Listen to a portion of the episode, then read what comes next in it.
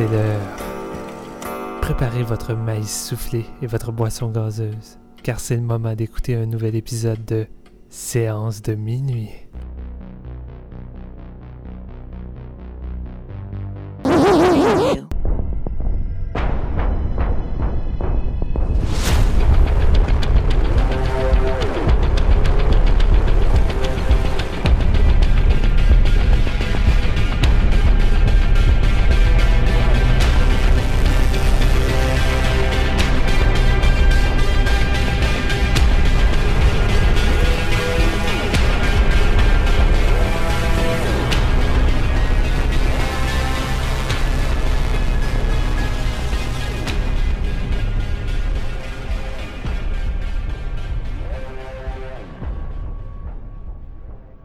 Bonjour tout le monde, bienvenue à cette deuxième partie de la rétrospective 2017 de Séance de minuit. Je m'appelle Marc-Antoine Labonté et comme d'hab, je suis en excellente compagnie pour clore ce chapitre de notre podcast, à commencer par le rapport de la maison, M. Jean-François Ouellette. Salut, JF. Salut, man. J'ai fait mes vocalises dans la douche, comme disait, je suis prêt pour cet euh, épisode épique de fin d'année, man. Une petite improv pour nous avant de continuer. Ouais, vas-y donc. Mike check, check it out. Uh -huh. MC Wallet, la cigarette, check it out. C'est fini. Marc-Antoine, euh, redemande-lui plus jamais ça, s'il vous plaît.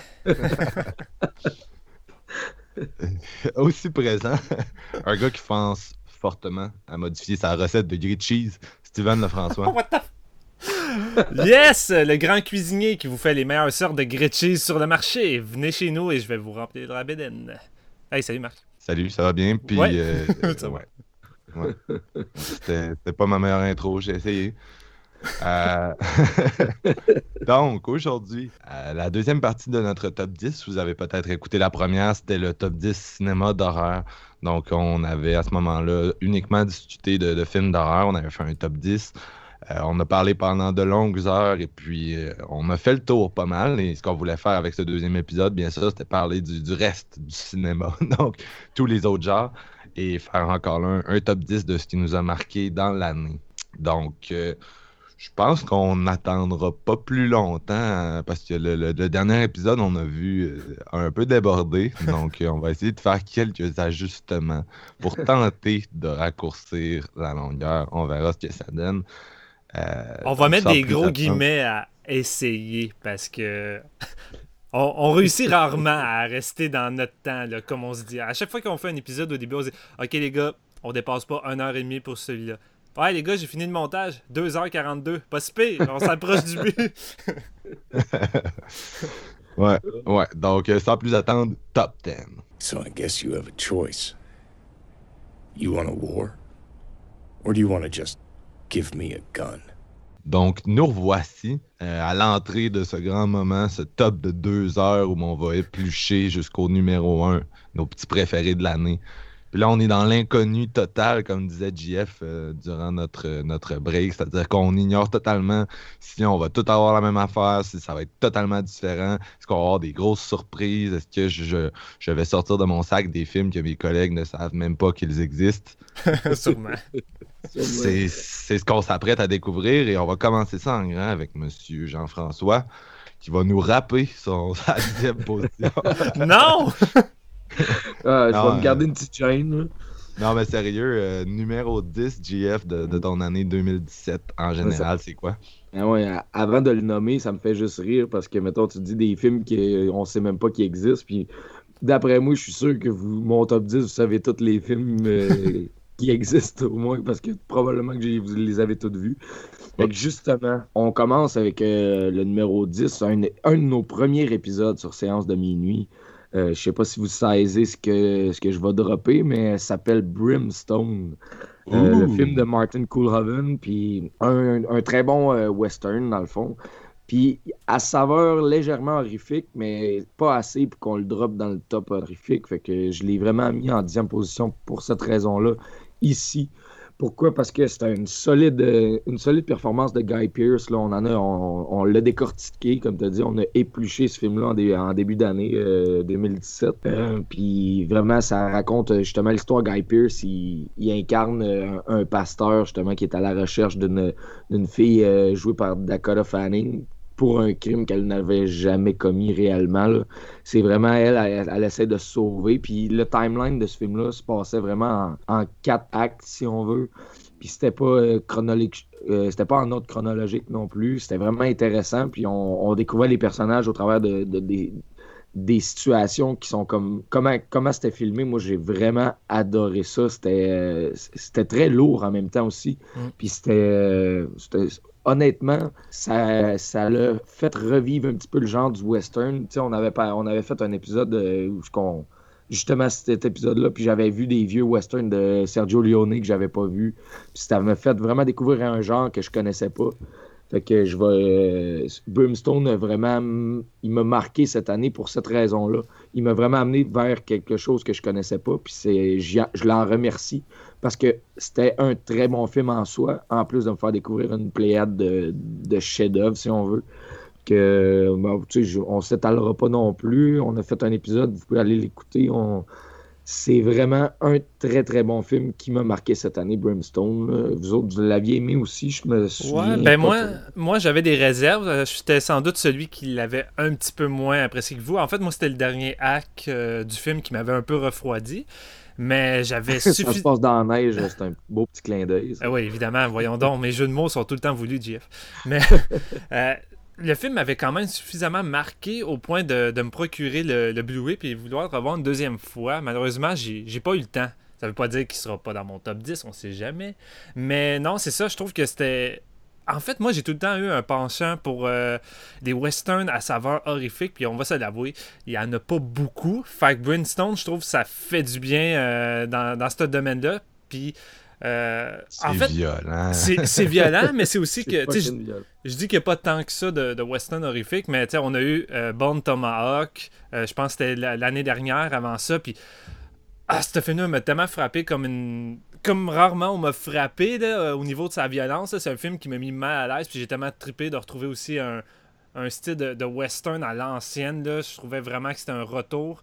Puis euh, ben, avec Brimstone qui arrive l'année d'après, ben, je trouve qu'on est encore sur euh, une bonne, une bonne lancée de ce genre-là. Puis j'aimerais bien ça qu'en 2018, ben, on ait un autre petit western horrifique. Fait que, non, j'avais bien aimé Brainstorm malgré euh, mes réserves. Fait que euh, c'est ça. J'avais beaucoup aimé ça aussi. Là, genre de comeback des, des westerns européens puis des Saturn gothiques en même temps. Ouais.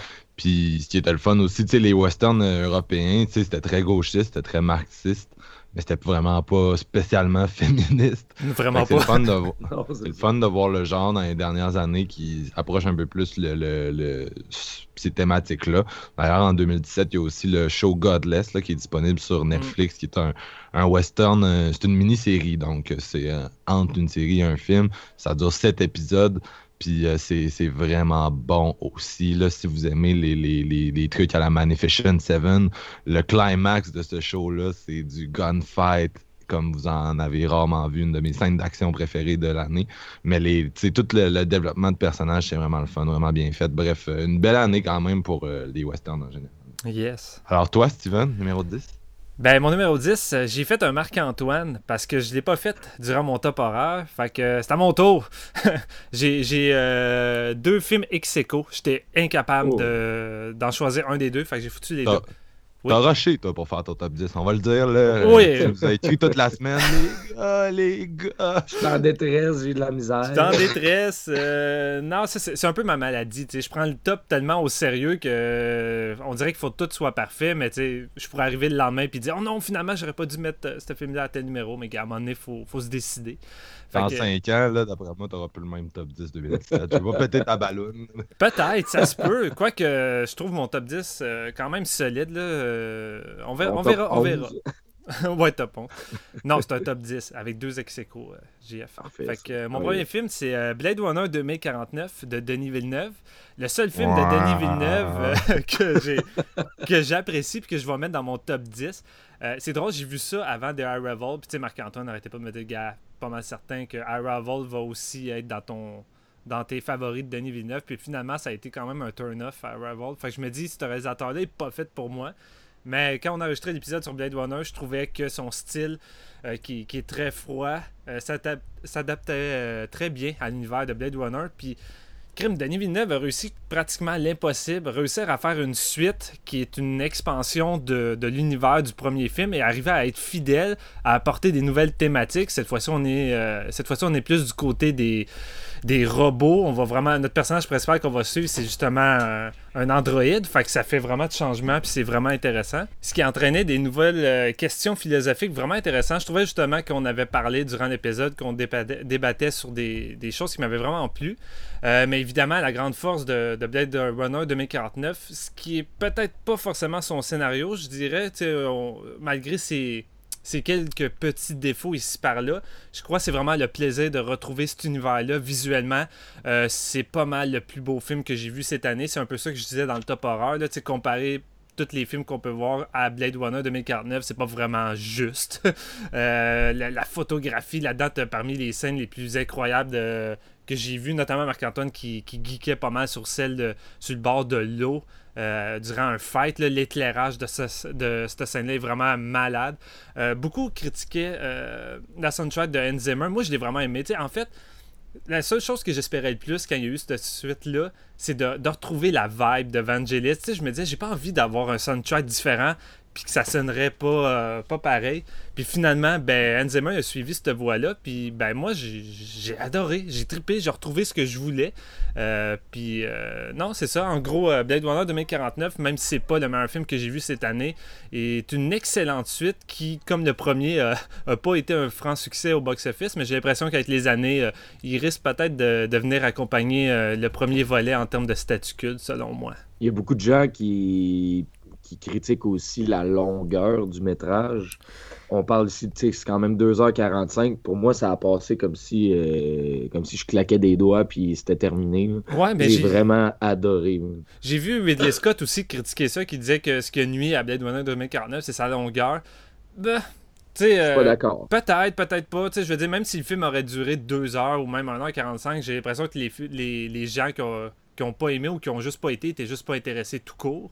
Ouais. Mais euh, comme toi, moi, j'ai pas vu j'ai pas vu les deux heures et demie passer aucunement. Puis je sais pas, on est tellement habitué à avoir des blockbusters puis des gros films qui marchent sur le rythme ou qu'on n'a pas le temps de rien développer que là on a euh, une grosse production qui est vraiment mais vraiment lent, qui prend son temps, qui prend le qui, qui, qui, qui rush absolument rien, que moi, ça m'a vraiment fait plaisir. Je trouve que c'est le genre de film qui manque souvent cette année, euh, ben pas cette année, mais qui manque souvent dans les grosses productions. Puis ben, Blade Runner, ben, ça fait du bien. C'est juste que les gens n'ont pas, ont pas été au rendez-vous, puis peut-être que ça leur plaisait pas, ce genre de film-là.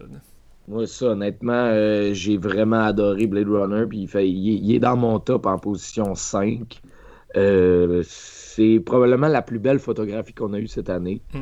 C'est, puis c'est une grosse Ça, année oui. aussi. Pour... Ouais, c'est, c'est pas mal la force du film. En même temps, c'est tellement contemplatif comme métrage. C'est, Ouais. Tu t'assois, tu regardes, puis enjoy. Puis si t'aimes pas, si t'aimes pas les films, où, moi, moi je considère ce film-là comme il se passe pas énormément grand-chose, mais si on le compare à Blade Runner, euh, on avait déjà fait de la comparaison dans notre épisode, mais le, le premier chapitre de Ridley Scott, c'est pas mal plus rythmé, il se passe un petit peu plus, il y a plus d'action que dans, que dans Blade Runner 2049, mais on dirait que, comme tu as dit, c'est une expansion à l'univers, puis ça se passe vraiment comme ça devrait se passer, Mm. si on veut. Je sais pas si vous comprenez, là. Ouais, mais tu sais, c'est parce que tu suis Decker dans le premier film, qui est un être humain.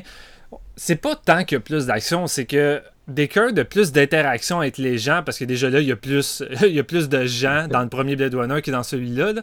Ici, Ouais. la, la race humaine est pas mal en voie d'extraction. Puis, ben, c'est juste, tu le vois plus faire une enquête où il va interagir, poser des questions. Tu sais, dire- vraiment comme un film, euh, film euh, noir des années 50. Tandis que dans Blade Runner, t'as un androïde joué par Ryan Gosling qui est pas très bavard, qui est pas très expressif, ce qui va un peu avec son, son personnage, mais c'est plus silencieux, mais comme tu l'as dit, c'est un film qui mise tellement sur son atmosphère et son visuel que moi, si tu as de quoi à m'offrir au niveau sonore et visuel pour compenser un scénario qui est plus. euh, plus euh, Standard, standard plus silencieux ou restreint. Je dis standard, mais il y a quand même des, des- des éléments dans le scénario qui sont vraiment intéressants, qui peuvent entraîner des, des longues discussions. C'est juste que dans Blade Runner, euh, c'est avant tout un film que tu te laisses porter par l'expérience. Puis encore une fois, je pense que c'est un film qu'il fallait voir dans une salle de cinéma, sur, euh, surtout en IMAX. Moi, j'ai vu ça en IMAX, puis euh, ça a été une de mes expériences mémorables de cette année dans une salle, ça. là. Ouais, c'était magique. Et mon deuxième, c'est Logan de James Mangold.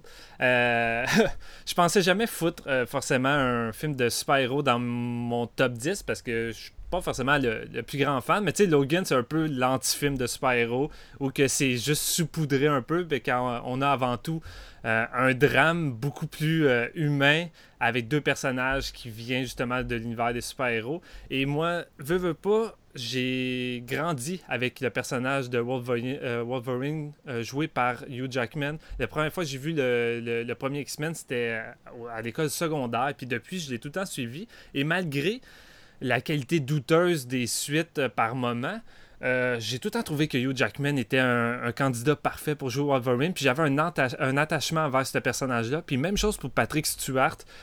Mais, tu sais, des fois, ce qui est plate avec les films de super-héros, c'est que ça dégage pas suffisamment d'émotion. Il n'y a pas de l'attachement qu'on pourrait avoir si ça serait traité de manière plus développée et profonde, j'imagine.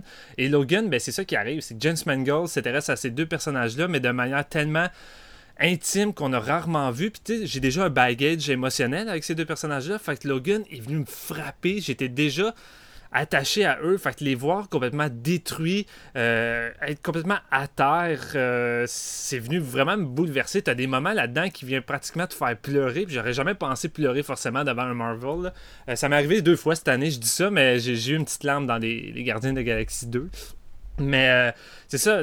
Logan, c'est un genre de western moderne parce que James Mangold, c'est un gros fanatique de western. Puis je dis pas juste ça parce qu'il a fait un des meilleurs remakes avec 3h10 pour, euh, pour Yuma. Mais c'est surtout qu'il il insuffle tout le temps un petit aspect de tout ça dans ses films. Puis là-dedans, c'est surtout Shane. Là, je pense que James Mangold, un de ses films favoris, c'est Shane. Il a tout le temps voulu, d'après moi, faire un remake. Puis c'est un peu ça qu'il fait avec Logan. On retrouve pas mal les thématiques de, de celui-là.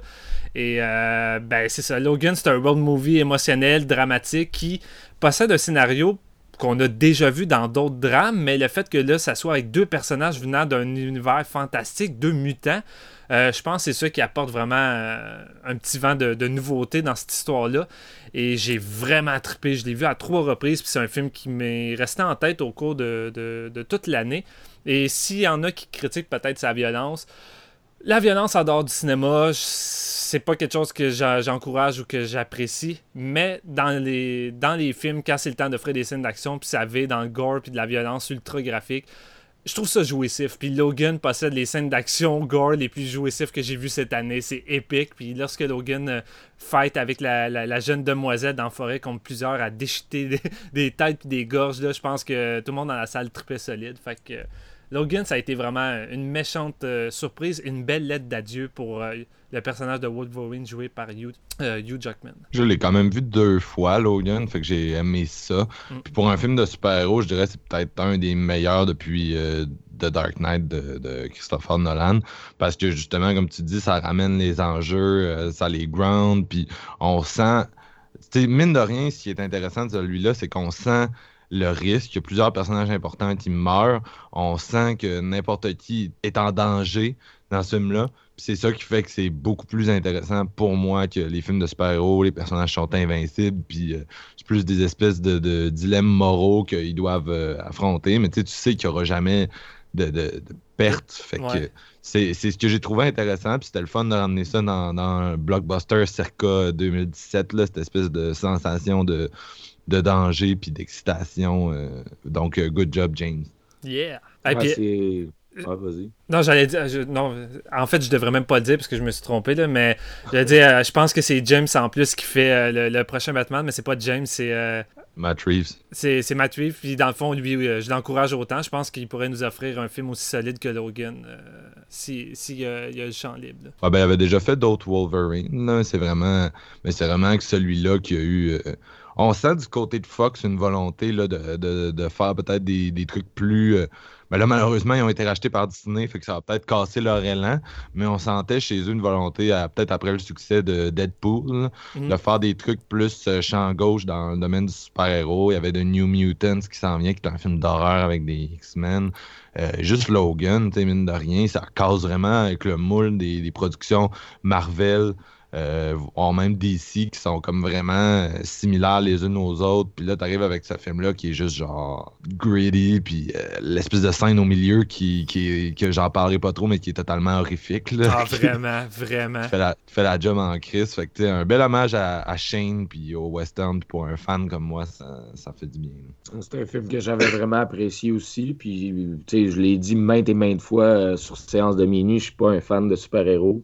Mais honnêtement, Logan, ça vient vraiment me chercher. Puis comme tu l'as dit, c'est probablement le meilleur film de super-héros depuis The Dark Knight. Donc euh, non, c'est. C'est pas dans mon top, mais euh, c'est une bonne mention honorable. Là, j'ai vraiment tripé sur Logan. Je vais y aller avec ma dixième position. Donc, euh, premièrement, je tiens à dire que j'ai évité les, j'ai retiré les films d'horreur du top 10 pour éviter la répétition. Donc, on aurait pu trouver Personal Shopper, euh, Grave et Mother, qui étaient les trois premiers films de mon top 10 horreur. Euh, désolé si je vous ai spoilé et que vous aviez commencé par ce top 10-ci. Euh, puis, je veux dire aussi qu'il y a trois films de ma liste qui sont considérés 2016 par certaines publications et 2017 par d'autres. Moi, ma méthodologie, c'est prendre les films qui sont sortis en salle au Québec en 2017 donc, euh, si ton film a fait le FNC ou le Fantasia de 2016, je m'en fous, je ne le considère pas. Euh, je, je veux pas faire de Montréal-centriste, je viens de Québec, puis euh, c'est ça. Moi, je prends des films que genre. en fait, je connais un gars qui prend les films sortis à Québec pour faire son top 10, puis je trouve quasiment ça clever parce que là, il y a des films comme Lady Bird ou Call Me By Your Name qui sont même pas encore sortis au moment d'enregistrer, puis qui sont dans, plein de, de, top 10, mais ça fuck un peu l'exercice dans ce temps-là. Bref, c'était ma méthodologie. Et donc, euh, numéro 10, euh, des fois, dans le numéro 10, c'est pas tant le numéro 10 objectif parce que c'est plus un film que tu veux recommander au monde, cette position-là. Tu, te dis, ah, comment je pourrais bien fermer le, top? Et euh, ben, mon film, ma dixième place, c'est le film japonais qui m'a marqué cette année. Oh. C'est Your Name, qui risque de revenir dans, dans, le top de Steven. Euh, ah. Je l'ai vu, je l'ai vu au cinéma, puis à une exception près qui se trouve plus haut dans, cette liste, euh, je pense que ça pourrait être le blockbuster de l'année. Euh, l'histoire d'un ado de Tokyo, puis échange de corps une journée sur deux avec une fille qui vient d'un petit village de campagne japonais. Puis, tu sais, ça commence de même. Là, tu dis, ah, c'est une comédie dont on a échangé nos corps. Il y en a quand même pas mal dans le cinéma américain. Mais Your fait tellement plus de millage avec son concept que euh, les autres films sont quasiment bons pour la poubelle. euh, ça, ça vire en mode que Christopher Nolan. Ça ajoute plein de couches de complexité à son histoire. Ça se transforme en grande tragédie amoureuse à travers le temps. Puis, euh, je ne l'ai pas dit, mais c'est un film d'animation. Et oui, euh, donc un film d'animation vraiment magnifique qui a fait des centaines de millions de dollars au Japon. Puis, c'est vraiment tout ce qui manque pour moi dans, les blockbusters récents. Bien sûr, il y a des exceptions, surtout cette année. Mais euh, il y a de l'émotion, limite du mélodrame, euh, des, visuels marquants, une idée complexe, riche, des personnages qui te font rire, qui te font toute envie de suivre, même si c'est juste des, voix par-dessus des, bonhommes. mais euh, personnellement, c'est vraiment ce que j'aime au cinéma. Puis j'aime aussi, ce que j'aime du Japon, c'est une tradition de cinéma d'animation pour les adultes. Euh, c'est vraiment un beau médium. Le problème, c'est que moi, je suis pas un grand amateur de films pour enfants. oui, j'aime bien Pixar de temps en temps, Inside Out, ça m'a marqué, mais c'est pas, pas mon genre de prédilection. Mais j'aime ça, l'animation. Je trouve que ça donne vraiment des possibilités infinies que tu n'as pas dans le cinéma régulier. Puis, euh, c'est pour ça que je regarde beaucoup ce qui vient du Japon. Euh, c'est vraiment les, leaders à ce niveau-là, le film d'animation juste pour tout public, pour adultes, euh, de la science-fiction, euh, du Ghibli, etc. Donc, euh, Your Name, c'est vraiment, c'était vraiment le, film d'animation à voir cette année si vous aimez le genre. Puis ça, ça, a été un gros hit, donc les, fans en ont probablement déjà entendu parler. Mais c'est vraiment un film là, qui m'a. J'y repensais, puis j'étais comment. Est-ce que ça peut être dans un top 10 Est-ce que ça m'a frappé à ce point-là? Je sais pas. Il y a beaucoup de films qui auraient pu être à cette convoitée dixième position, mais c'est vraiment celui que j'y repense. Puis comme c'était une réussite, c'était accompli jusqu'au bout. Que c'est ça, numéro 10 Your Name. C'est fou pareil de parce que le film mixe beaucoup, euh, beaucoup les genres, t'en as déjà mentionné, mais c'est surtout de la cohérence qui arrive à former le tout puis que ça fonctionne. Puis tu sais, euh, je sais plus de quel film qu'on a déjà parlé dans le podcast, mais tu sais, on disait, tu regardes ça puis ça a l'air tellement facile que, mettons, tu vas être, euh, tu vas quasiment être plus euh, critique sur la simplicité, mais au bout du compte, c'est pas que le, le- le- métrage est simpliste, c'est juste que le gars arrive tellement à bien le raconter ce qu'il veut raconter puis à, à mélanger ce qu'il veut que ça semble facile à faire, mais on a, tu vois d'autres productions qui tentent des, des, des, des mêmes genres de concepts, c'est tellement casse-gueule, t'es comme, ok, non, c'est pas si facile que ça. Puis je pense que je pense que You Name, là, c'est le genre de film qui aurait pas fonctionné en étant un live action. Je pense que c'est fait pour être euh, un film d'animation, puis c'est inévitable. Le film a tellement été un gros succès qu'on va avoir un live, un live action, j'en doute aucunement. Puis je suis pas mal Ouais. certain que ça, ça va être mauvais. réalisé par Gigi Abrams. Ouais, c'est ça. Ça Euh, annoncé. Ouais, mais ça, c'est le flair. euh, le, le flair. J'allais dire c'est le flair parfait. C'est le projet parfait pour euh, DJ pour mettre des flares partout, là, avec euh, les, les comètes euh, dans le ciel. Il va s'amuser, DJ. Mais non, c'est ça. Je pense, je pense que c'est le genre de film qu'on peut pas adapter. Puis. Euh, qui, qui a une richesse que j'avais pas j'avais pas retrouvé depuis les films du studio Ghibli qui est malheureusement mort et je crois que ce film là est pas mal un, un digne successeur là. Ouais, ben c'est un réalisateur qui a quand même de l'expérience avec des moyens métrages d'animation. Ouais. Donc, si ça vous intéresse, vous irez checker sa fiche. Là. Il y a euh, 5 cm par seconde, entre autres, le jardin des mots. Je me sais pas si je me trompe avec les titres. Là, ça- Non, je Mais, pense pas, euh, mais je- honnêtement, euh, je, je suis pas super familier avec ce réalisateur-là. C'est, je l'ai pas mal découvert avec ce film-là. là. Fait que ça m'a donné envie d'aller voir ses œuvres euh, précédentes. là. Ouais, donc euh, très recommandé. Euh, on va, ce qui va nous amener au anneau numéro 9. Jean-François, t'es prêt à repartir? Je suis là, je suis présent. Puis si je vous dis bébé, ça vous dit quelque chose? Wu-Tang bébé. Wu-Tang, bébé. Star Wars? Non, voyons, tu t'es trompé. En tout cas, c'est le film que, tu- que je suis certain qu'il n'y aura pas dans ton top, Marc-Antoine. c'est le dernier Edgar Wright, euh, Baby Driver, Yeah. euh, que- qu'on a vraiment apprécié, euh, Steven et moi, cette année. C'était une, une bonne fun ride. là. C'est une bonne expérience ciné, justement, côté, euh, côté action, côté euh, drive movie, si on veut. Euh, c'est drôle, c'est touchant, c'est plein de bonnes affaires. Edgar Wright, il est vraiment, il s'est surpassé avec Baby Driver, que je trouve euh, un de probablement un de ses meilleurs films.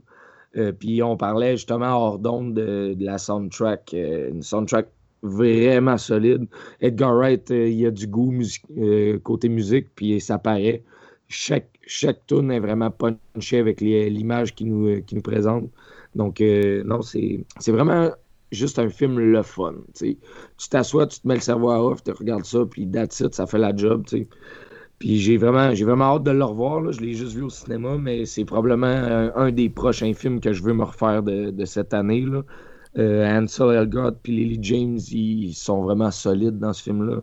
C'est, euh, c'est comme je le dis, c'est juste le fun. On en a parlé cette année encore.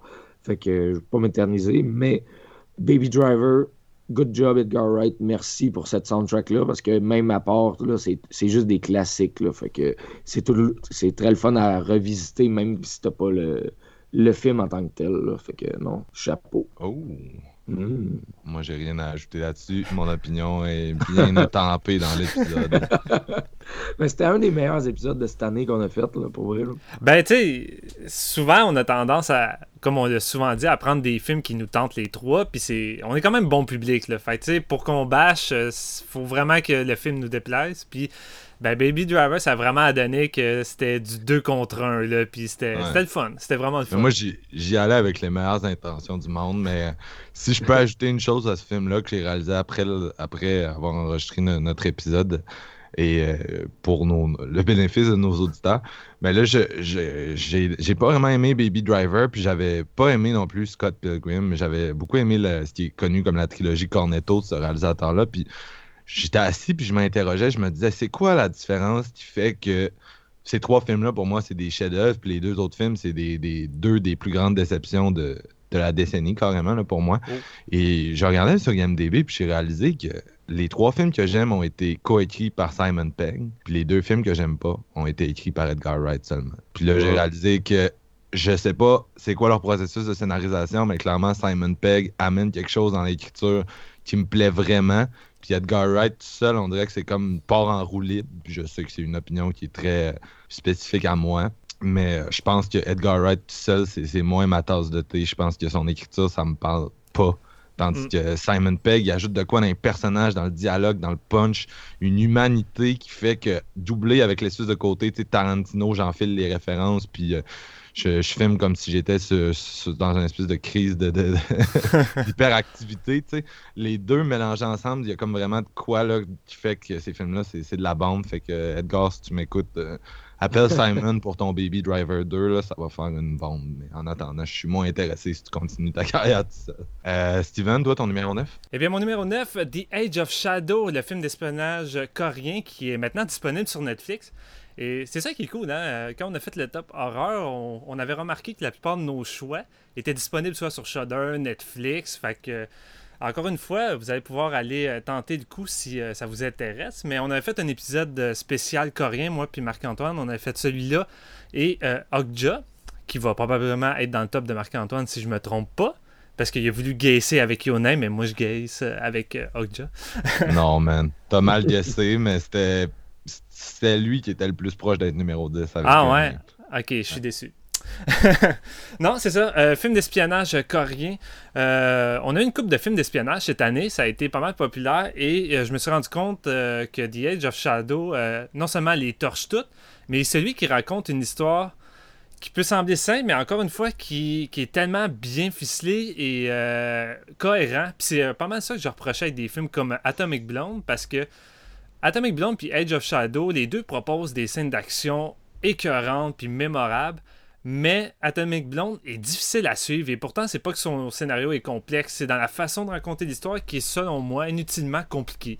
Tandis que Age of Shadow, ça suit une structure quand même assez simple, mais c'est facile de suivre, de savoir qui est qui euh, et de, comprendre assez rapidement les enjeux, ce qui fait en sorte que lorsque c'est le temps d'entrer dans les scènes de suspense puis de jeux de chat et, de chat et souris, ben ça devient écœurant.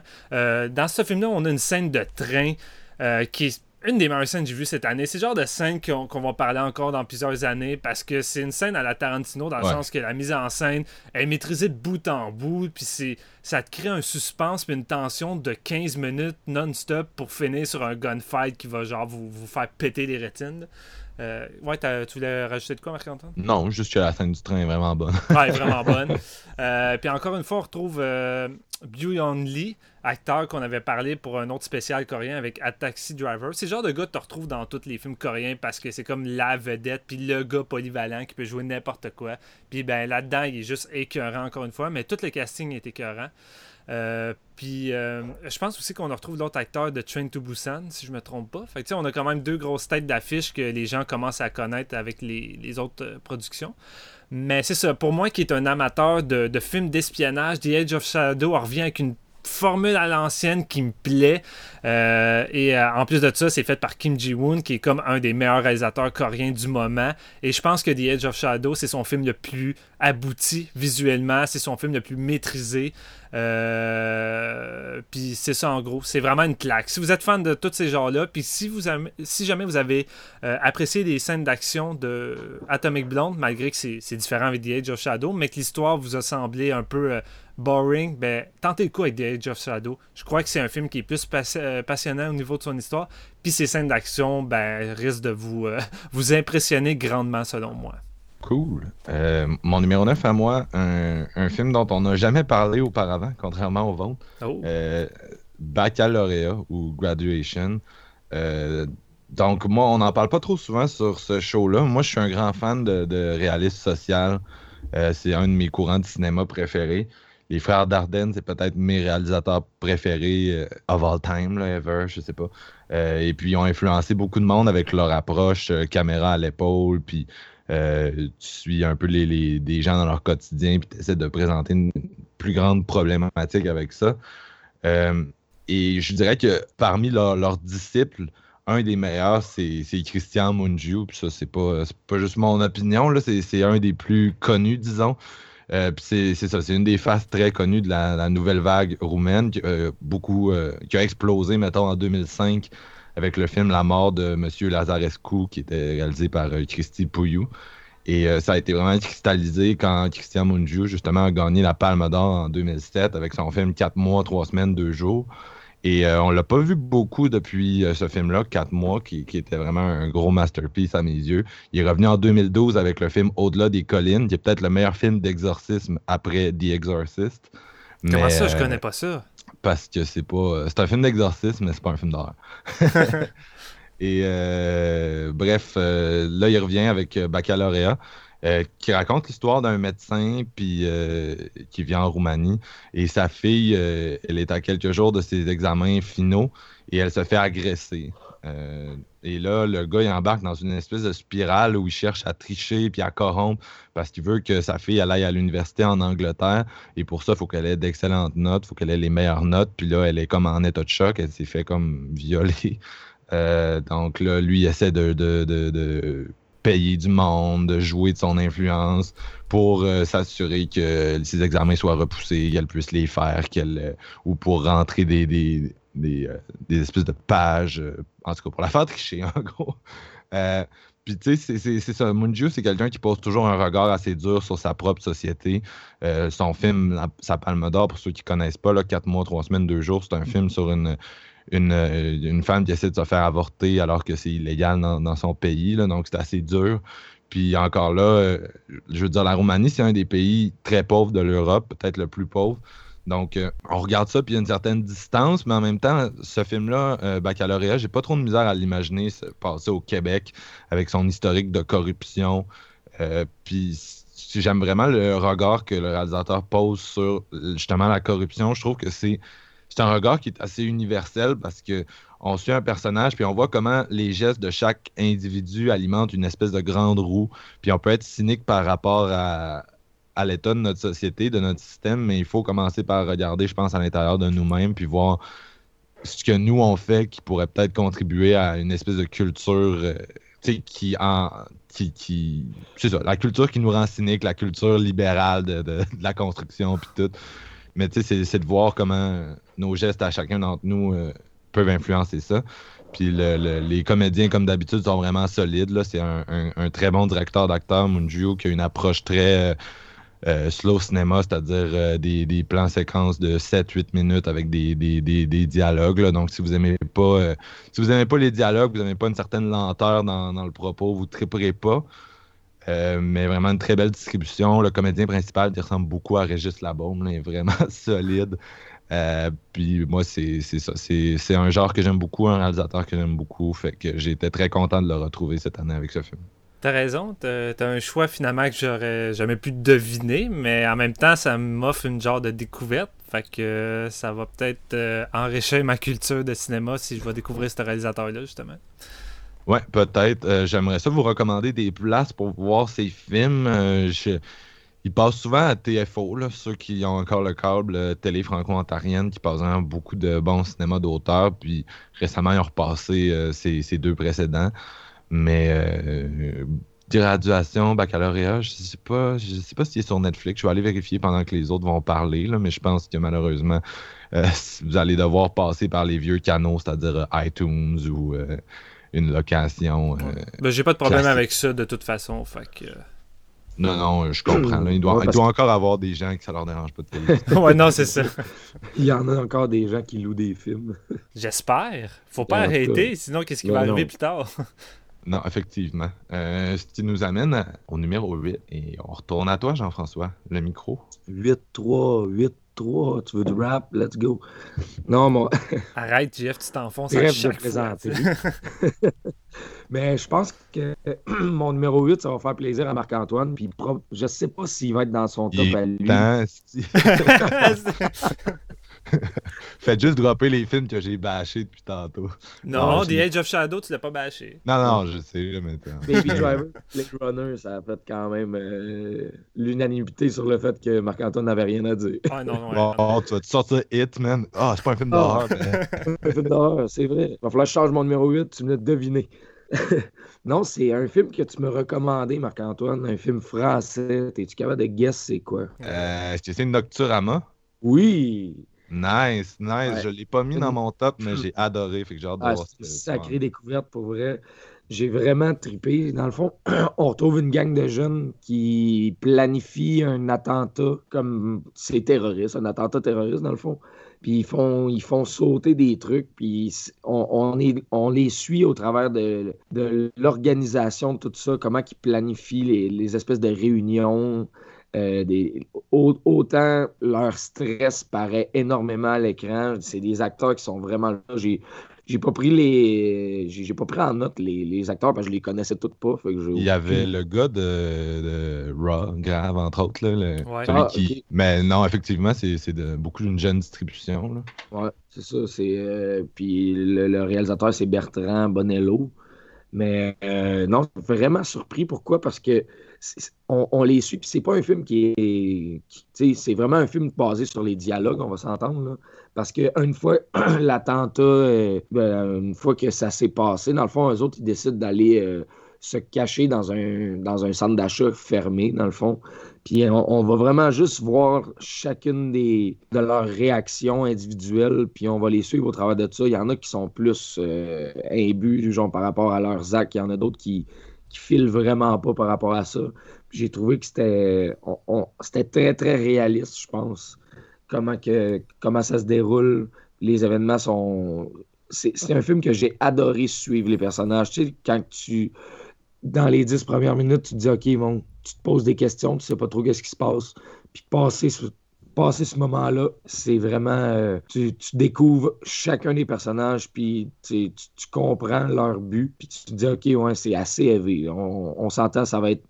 C'est pas un film qui est, facile non plus, parce que de par ces événements, ça, ça, comme, ça se lie pas mal à ce qu'on vit les, les attentats qui s'est déroulés dans les dernières années, puis tout ça, l'espèce de peur de ça.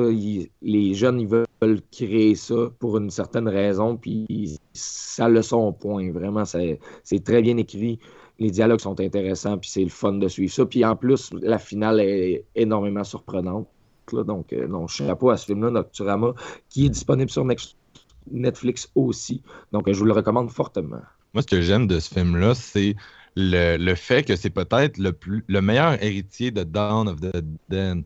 Parce que tu suis ces jeunes-là dans le grand centre commercial, puis il y a vraiment beaucoup d'imagerie euh, capitaliste à travers le, film, là, euh, dans, différentes séquences. Puis, mais tu sais, comme tu as dit, c'est juste du monde qui. Tu sais, ils ont commis un acte terroriste, mais pendant la majorité du film, c'est du monde qui chill, entre guillemets, parce qu'ils sont pas chill partout, dans le centre commercial. Mais tu sais, il y a eu un remake de Dawn of the Dead, puis je trouve que ce film-là, Nocturama, dans lequel il n'y a pas d'horreur, à proprement parler, même s'il y a une certaine séquence qui peut s'y apparenter, euh, ressemble plus au film de Romero en termes d'état d'esprit, puis de ce qu'il cherche à dire sur notre société, que le remake de Zack Snyder, qui était juste une espèce de, série B bourrin dans un, dans un centre commercial. tu sais. Puis il l'a dit lui-même, le réalisateur, qui s'en était inspiré beaucoup.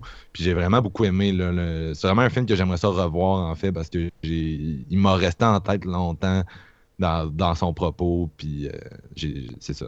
c'est fou pareil, parce que tu sais, à partir de quand ils sont dans le centre euh, commercial, t'as l'atmosphère puis la mise en scène et la façon qu'ils sont coupés de l'extérieur fait en sorte que tu as l'impression qu'il se déroule quelque chose d'horrifique dehors. Je sais pas moi, une invasion de extraterrestre, peu importe, mais on dirait que tout le long, il se passe quelque chose, puis même les personnages, à un moment donné, se mettent à, douter, puis à se demander, coudon, on dirait qu'il y a des bruits bizarres, puis il y a l'air de se passer quelque chose, mais à proprement dit, il arrive pas forcément quelque chose, mais la façon que c'est la façon que c'est euh, fait, on dirait pratiquement un film d'horreur. Puis euh, on comprend encore plus la, vibe Romero, évidemment, avec ça. Non, effectivement.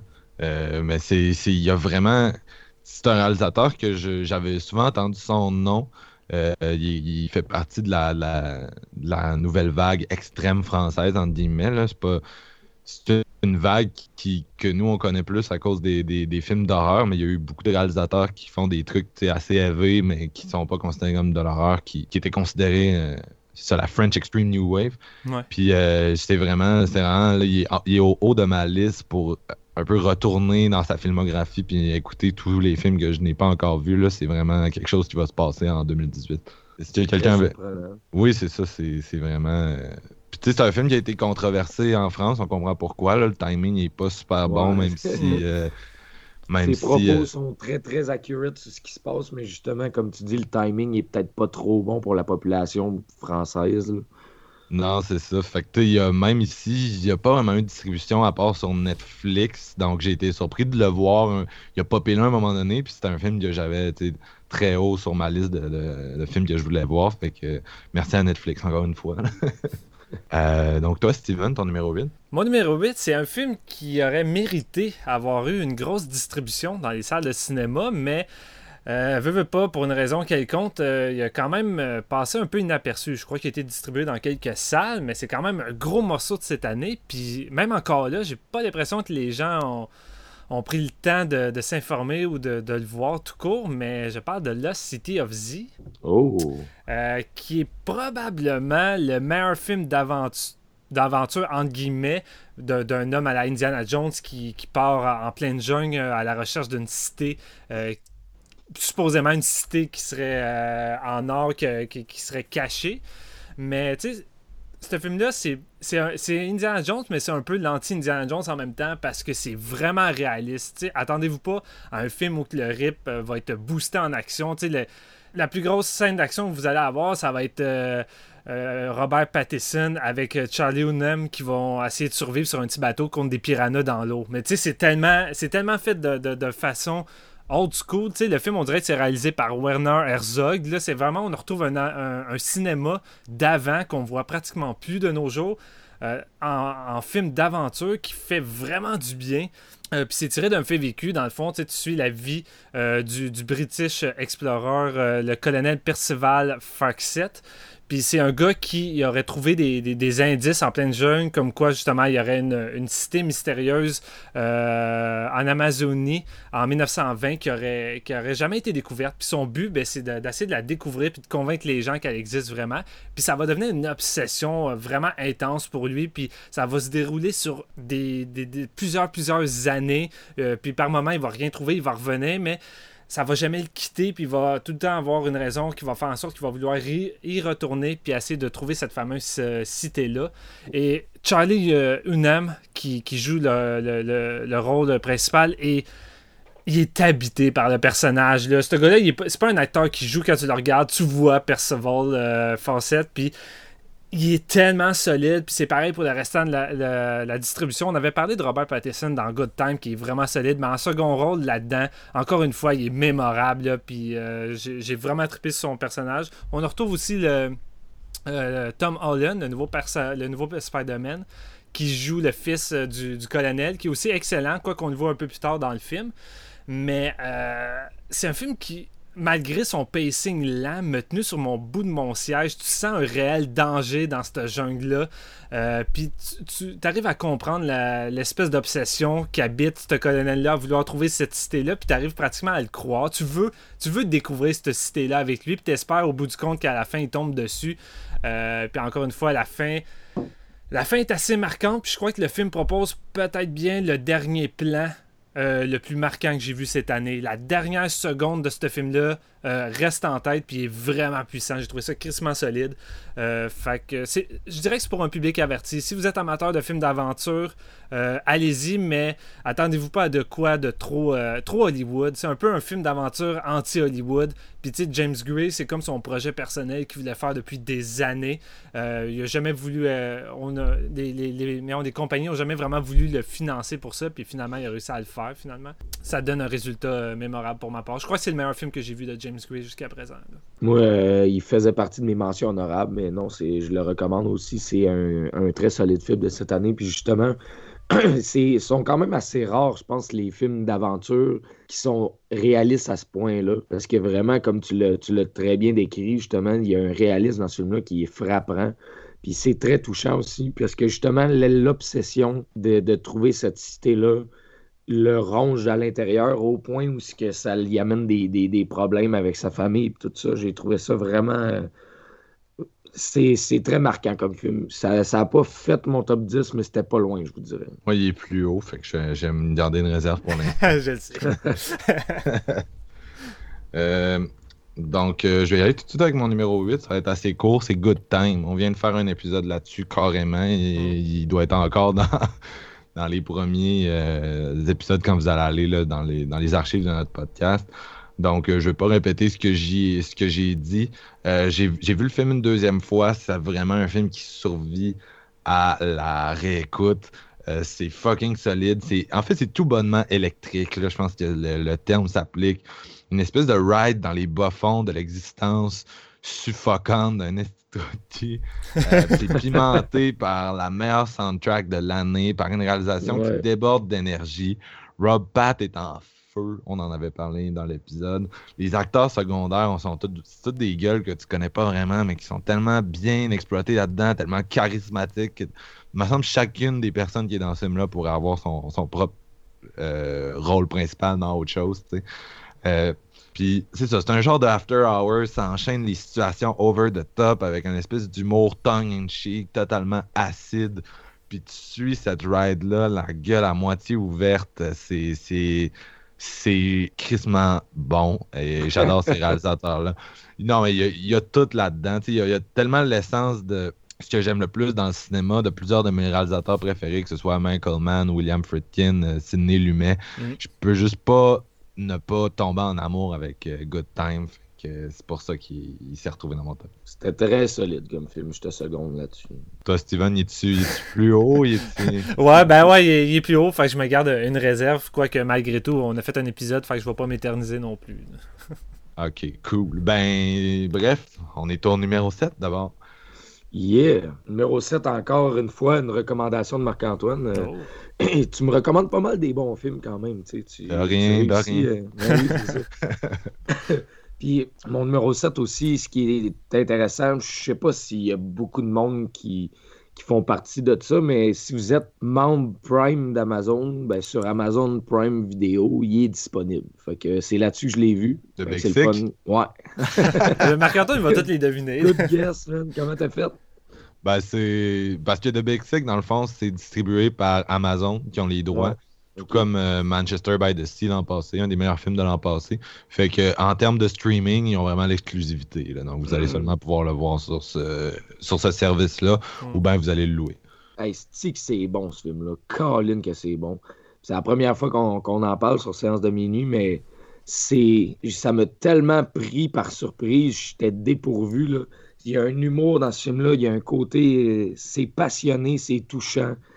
Euh, dans le fond, on va suivre euh, l'histoire de, de Kumail Nanjiani, qui est un, stand-up, dans le fond, un, comique, un, humoriste de stand-up, qui joue son propre personnage. Dans le fond, c'est son histoire à lui.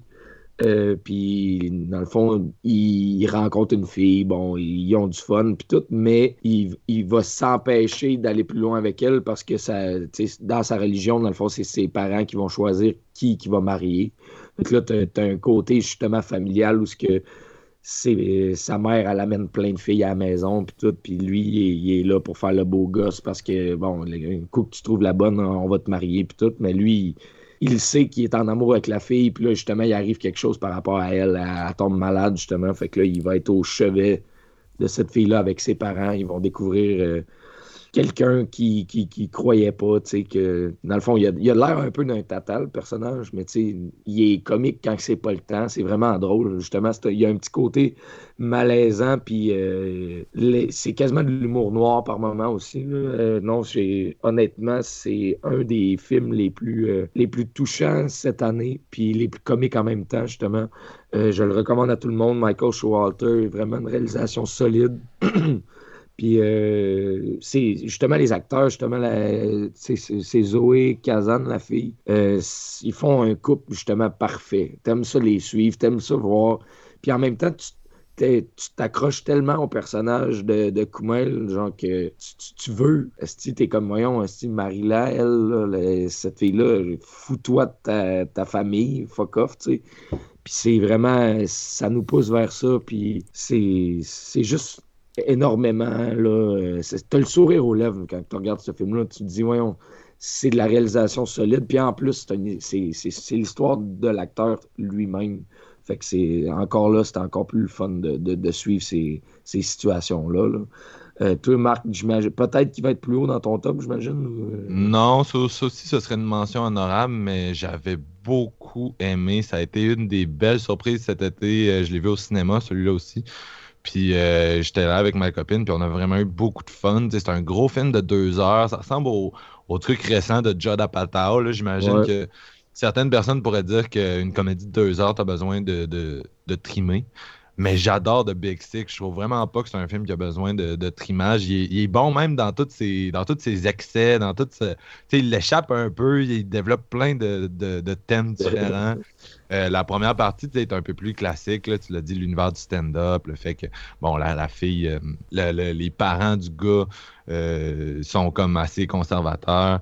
Mais quand tu te retrouves dans la partie avec Holly Hunter, qui joue la mère de, de Zoé Kazan, qui, qui est dans le coma, puis là, t'as toute l'espèce de longue portion euh, de, de- de- à l'hôpital, puis avec le coma. C'est malade. bon.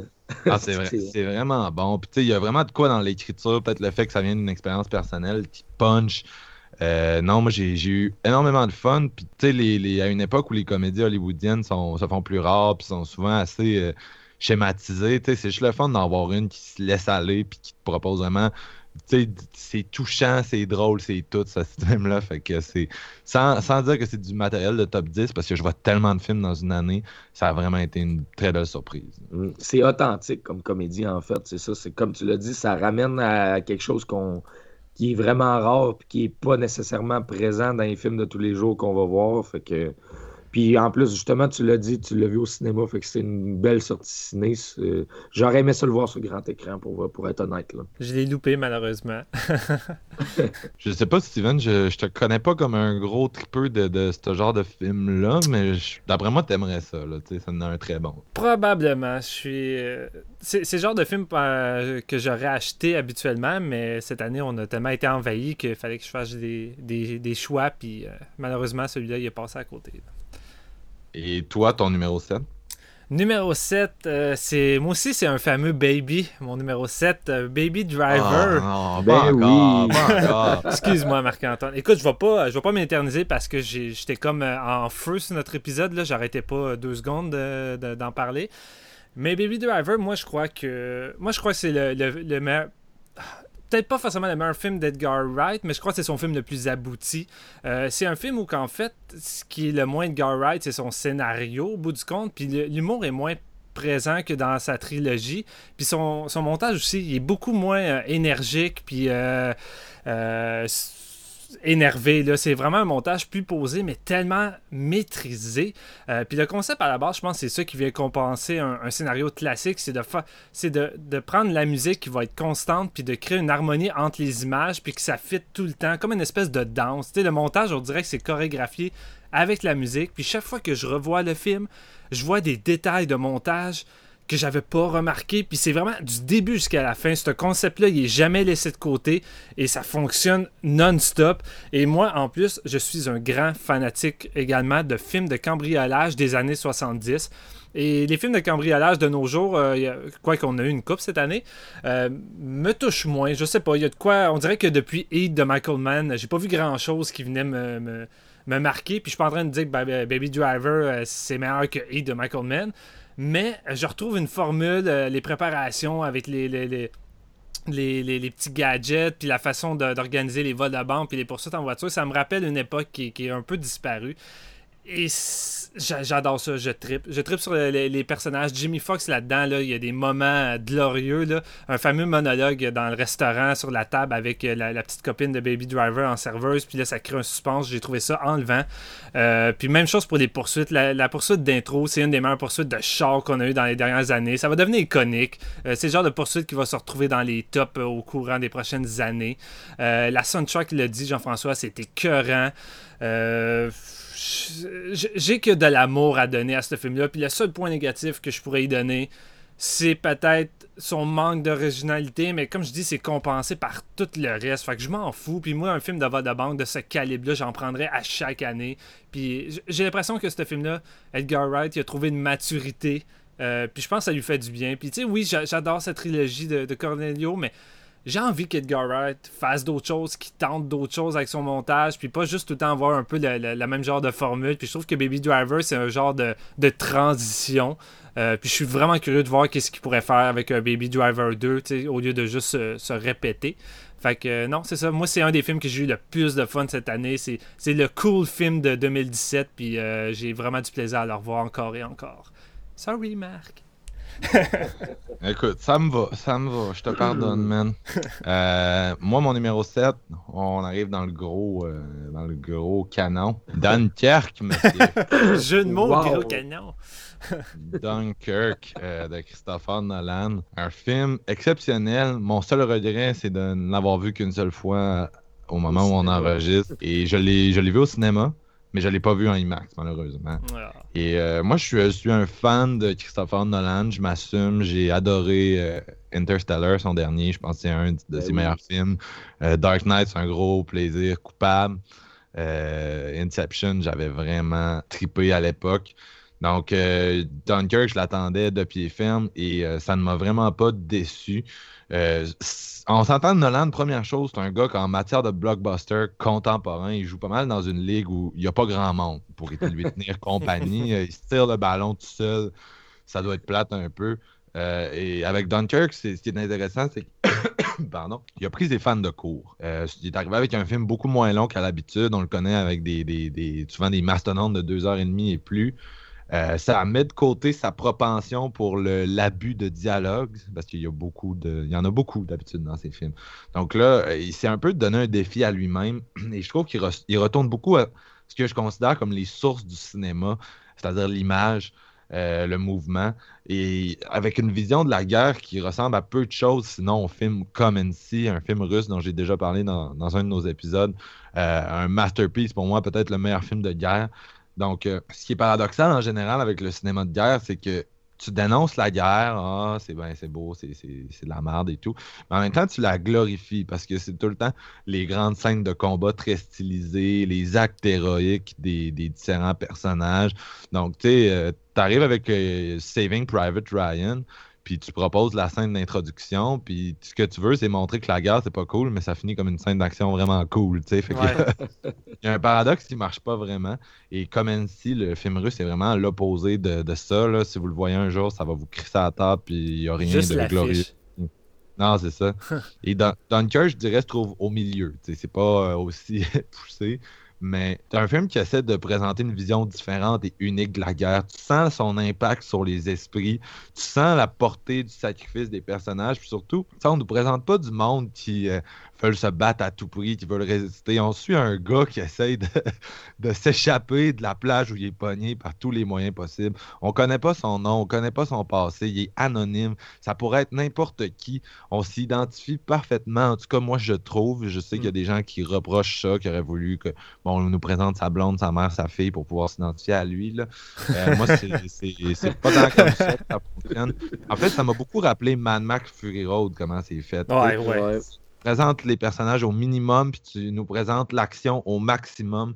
En fait, pour moi, Dunkirk, c'est peut-être un des films d'action dans, dans, son état le plus pur, après justement Mad Max, qui est peut-être le, pinacle, peut-être le meilleur film d'action ever. Là, fait que Mais euh, c'est l'essentiel du film Dunkirk, c'est l'action, c'est le mouvement, c'est la tension, c'est le temps. On perd pas de temps avec l'exposition, on perd pas de temps avec euh, les, c'est ça, le dialogue, le, surplus, c'est on suit juste une espèce de grande journée, semaine, heure, selon l'histoire que vous suivez. Pour ceux qui ont vu le film, vous comprendrez. Mm. Euh, puis une interminable et euh, on en a vraiment à fond là. dans, dans Dunkirk, t'as les combats d'avion les plus épiques, je pense que j'ai jamais vu dans au cinéma. Euh, t'as, l'espèce de couleur bleue qui s'étire à perte de vue avec le ciel puis l'océan. T'as la terreur d'être immobilisé sur une plage en proie au feu de l'ennemi, juste parqué là sur le sable, puis tu peux rien faire parce que tu te fais tirer par des canons puis des avions. T'as l'espèce de volonté profonde de survivre, une espèce de cri primal. Puis vraiment, là, j'étais avec plusieurs personnes pour ce screening-là, puis il y en a qui voulaient quitter en pleine projection parce que c'était juste trop tendu pour eux. Euh, le, le design sonore de ce film-là est épique. Les bateaux coulent. Oh, amen. Ça Amen. pète, là.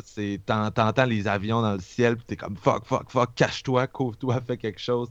Ça donne vraiment pas le goût d'être pogné en plein conflit. Euh, c'est sûr qu'en même temps, contrairement à Comency, il y a quand même, je disais, c'est ça, des combats d'avions. Il y a quand même une coupe de scènes qui euh, tu sais, un peu plus glorifiée. Là. Fait que- mais ça reste que c'est un film qui joue avec l'urgence, qui serre la vis, qui essaie de te montrer un peu le- le- la guerre, mais peut-être dans ses, dans ses côtés plus sombres. Puis oui, c'est un peu un film de. Je sais que pour aller dans le plus politique, il y a du monde qui ont dit que c'était un peu un film de, de Brexit. Là. Mais euh, euh, fait que oui, peut-être, peut-être. Nolan a un petit fond conservateur, mais je le pardonne. Puis moi, dans, dans ce film-là, je, je prends ce que je veux voir, puis je laisse le reste. Puis du premier plan avec les, les, les, euh, les espèces de tracts qui tombent du ciel, puis les personnages qui se font tirer dessus par des ennemis qu'on voit jamais, parce qu'on voit jamais aucun Allemand Ouais. de tout le film La plus grande force. jusqu'à la fin avec Tom Hardy devant son avion en feu. T'es au bout de ton fucking siège. Puis c'est euh, non, c'est c'est du c'est du c'est du. On voulait, je voulais un héritier à Mad Max Fury Road. Puis je me disais, Tu l'as il y eu. a, il y a pratiquement personne sur Terre qui est capable de faire Mad Max Fury Road à part George Miller s'il fait une suite. Mm. Puis sans dire que c'est aussi bon, j'ai eu quelque chose de qui reprend les certains des concepts généraux, qui les applique. C'est différent, mais c'est c'est aussi bon. Fait que Dunkirk puis Fury Road, c'est peut-être deux des meilleurs films, peut-être les deux meilleurs films d'action que j'ai vus de ma vie. Fait que c'est c'est ça, c'est ça. Il est Hey. juste numéro 7. ouais, c'est ça. C'est tellement épique tout ce que Marc-Antoine dit, puis c'est son numéro 7. Check ben C'est- numéro 1, toi. Non, mais Mais tu sais, il y a quand même une coupe de petites affaires qui ont accroché, contrairement à Mad Max. je Ouais. Mais en termes de ce que ça veut te donner puis de ce que ça te donne, là, je suis désolé, mais c'est de la crise de bombe. Là. Puis quand je disais que tantôt qu'il restait un blockbuster meilleur que Your Name, c'est clairement Dunkirk. Là, en termes de blockbuster, il n'y a rien qui a à Ah, côté ben ça. Non, vraiment pas. Puis tu sais, moi j'ai été le voir euh, en IMAX, j'étais tout seul. Faut dire que j'ai été le voir euh, plusieurs semaines plus tard. Et euh, tu sais, le billet m'a coûté comme 14$, piastres, mais un film qui t'en donne autant pour ton argent, c'est rare. Puis le 14$, piastres, là, il valait. Tu sais, Christopher Nolan, son but premier, c'est pas juste d'offrir un film, c'est d'offrir une expérience de cinéma comme on avait auparavant. Les gens allaient voir au cinéma, puis c'est un film qui va te rester en tête. C'est une expérience que tu vivras pas avec un autre film qui va être en salle au courant de l'année. Et avec des films où ça, ça se ressemble tous, ou que le seul but est de te divertir de manière boboche, assez, euh, assez, euh, assez facile, moins d'efforts, plus d'argent, c'est bien correct. Ben, Christopher Nolan, c'est un perfectionniste. Le film, il y, a, zéro CGI, si je me trompe pas, ou pratiquement pas. Tout est authentique, que ce soit les avions, les bateaux. Tout est là pour que l'immersion soit parfaite. Puis tu sais, c'est un film de 1h46. ça- C'est du début jusqu'à la fin. C'est du suspense, de la tension, de la terreur. Parce que, comme les personnages principaux, tu sais pas d'où c'est que le- l'ennemi va arriver. Tu vois jamais. Tout ce que tu sais, c'est que la mort rôde euh, tout le temps proche.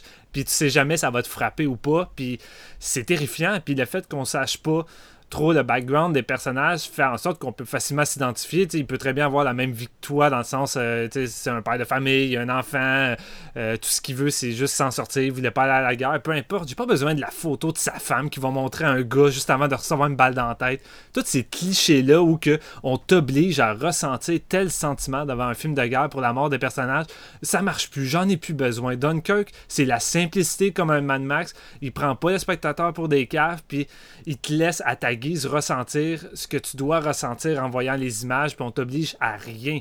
Et pour ceux qui disent que c'est plate, euh, qu'il n'y a pas beaucoup d'action, parce que si pour eux de l'action, c'est des fusillades entre les soldats avec du sang qui gicle partout, ben écoute, euh, oui, euh, ça, va, ça va te décevoir parce que c'est pas un film qui mise là-dessus, mais me dire que c'est plate, j'ai de la misère à comprendre parce que fuck man, la tension c'est non-stop, c'est scène Ouais. après scène. Fait Je, que, com- je comprends pas c'est quoi la définition d'un film d'action des gens. Est-ce que c'est Fast and Furious, il y a la moitié du film, c'est du gros mélodrame, puis des dialogues plates, puis de l'exposition, Mm. versus Dunkirk où, tu sais, ok, t'as pas des chars qui se jettent du ciel, mais t'as 1h46 de tension. 1h46 de tension. C'est pas tout le monde là, qui est capable de faire ça. Si le monde était capable de faire ça, là, on aurait des petits bons films d'horreur au des tombes qui sortent. ouais, c'est ça. C'est, un masterpiece, mais pour revenir aussi à ce que tu disais, c'est un peu un Gravity Dunkirk, là, dans le sens que tout le monde était comme Ah, voyez-le au cinéma, voyez-le au cinéma, mais c'est pas une mauvaise chose. Le cinéma, ça reste un spectacle, surtout à Mm. ce niveau-là de, de production, là, à 100 millions et plus de budget. C'est c'est du gros spectacle, puis tu veux le voir dans les meilleures conditions, puis le but de ces films-là, Gravity puis Dunkirk, ils se le cachent pas, c'est de t'immerger, Mm. puis tu seras jamais immergé comme en allant les voir au IMAX. Je suis désolé, mais tu seras pas aussi immergé en les checkant sur Netflix Non, chez vous. C'est définitif. Puis malgré que maintenant je suis rendu avec une, une télé 65 pouces 4K, j'ai acheté le film en 4K qui est sublime. J'avais. Je te dirais que le film, je l'ai trouvé autant, euh, autant efficace, puis j'ai- j'étais autant immergé, mais ça se compare pas dans une salle de cinéma, puis encore moins dans une salle IMAX où que chaque coup de feu, chaque explosion, mon siège, on dirait qu'il y avait un tremblement de terre. J'allais tomber à terre. C'était hallucinant. Puis j'étais tout seul dans la salle. Puis le pire, c'est que je suis rentré dans la salle de cinéma, puis j'avais une méchante envie de pisser. Puis je me suis dit, OK, euh, j'y vais dessus. Tu sais, au pire, je vais juste manquer la première minute. Fait que je dis, oh non, je vais attendre un peu. Puis là, le film commence. Je suis comme, OK, une chance, j'ai pas été dans les toilettes. là. C'est comme les 30 premières secondes, ça décolle. Puis là, je me dis, OK, je vais attendre un moment calme avant d'aller pisser. Je l'ai jamais eu, mon moment calme. J'ai- J'ai dû, dû endurer tout le long. Par un moment donné, c'est pas là, j'y pensais plus. Mais à la fin, j'étais content d'aller à la toilette. Mais j'étais comme, My God. Ah, Kenneth Ouais. Branagh, il parle pendant une minute. Cours! Cours, parce que c'est ta seule minute d'exposition. Hey, ce film-là, je me... on va être honnête avec vous autres, les gars, là, je me suis jamais aussi mal senti au cinéma qu'en regardant Dunkirk, pour vrai. là. C'est Ah, du crois. sport en tabarnak, ce film-là, pour vrai. Je l'ai vu, euh, je l'ai vu au Banque Scotia euh, sur Sainte-Catherine en IMAX. Puis honnêtement, j'étais là, ben voyons non, ça se peut pas. Tout le long, je me disais, ça se peut pas. C'est quoi qui se passe? Pourquoi que j'ai. J'avais plus la chienne que quand j'écoute un film d'horreur. Tu comprends? ouais, ouais. Ben, c'est vraiment là, tendu d'un la première seconde jusqu'à la dernière. là. Je- la façon, la façon que les ennemis sont présentés là-dedans, là, on dirait John Carpenter. Tu sais, c'est Asa on Prince 13. Là. Les ennemis, tu les vois pas. C'est pratiquement fantomatique. Là. Ils arrivent vraiment n'importe où. Puis quand ça frappe, ben ça frappe. Puis ça fait Il n'y mal. a aucun lieu sûr, il n'y a aucun truc où tu te dis, euh, aucun moment où tu peux te dire, OK, là, là, là, ça va pas barder, ça va être tranquille. Il n'y a aucun, zéro moment où c'est que tu te sens en sécurité dans ce film-là. Puis de là, euh, Marc-Antoine, tu disais justement que c'est comme le film de guerre, tu sais, comment que ça décrit, il y a un, d'un réalisme là, à- à- que c'est hallucinant. Puis je, je- je pense que je vais juste dire un dernier truc parce que on- vous, vous en avez parlé, puis c'est vraiment, c'est de la magie ce film-là. là. Le Hans Zimmer puis son tickling, là, comme Ouais. la, la, la, la cloque, l'horloge. Ouais. Oh my god, je n'en croyais pas. C'est ça qui est, c'est ça qui entendu au, tout le long du film parce qu'il y a tout le temps cette espèce de, de, de, son d'horloge-là. Puis quand il arrête, c'est comme si genre tu viens de. Mais tu sais, avec ce film-là, avec ce film-là, Nolan en revient à un cinéma muet où que le- la musique euh, est vraiment un personnage principal. Il est là vraiment pour venir accompagner les images. Puis tu sais, Dunkirk, c'est quasiment un film silencieux. là. Les dialogues, on peut pratiquement les compter sur deux mains. Puis la musique est, est beaucoup présente pour ça. Puis je pense que Nolan avait parlé qu'il il va peut-être avoir une version en noir et blanc euh, euh, muette prochainement. Puis tu sais, je suis curieux de voir ça, là, mais j'a- j'avoue que j'aime bien cette, cette version-là, mais en même temps, je trouve que ça me surprend pas tant que ça. Là. Ça fitterait beaucoup comme version. là. Ouais, c'est. Hein? Hans Zimmer, je suis plus capable. Mais avec Nolan, il fait toujours, il sort toujours le meilleur de lui-même. là. C'est Ouais. vraiment ses meilleures collaborations. Puis cette année, il a vraiment fait la musique des deux blockbusters les plus expérimentaux. Parce que Ouais. Dunkirk, c'est expérimental. Mm. Blade Runner aussi. là. Mais Dunkirk, vraiment, c'est. Tu sais, c'est vraiment. c'est c'est- Pour un blockbuster, c'est très expérimental. Puis ça essaie de repousser les.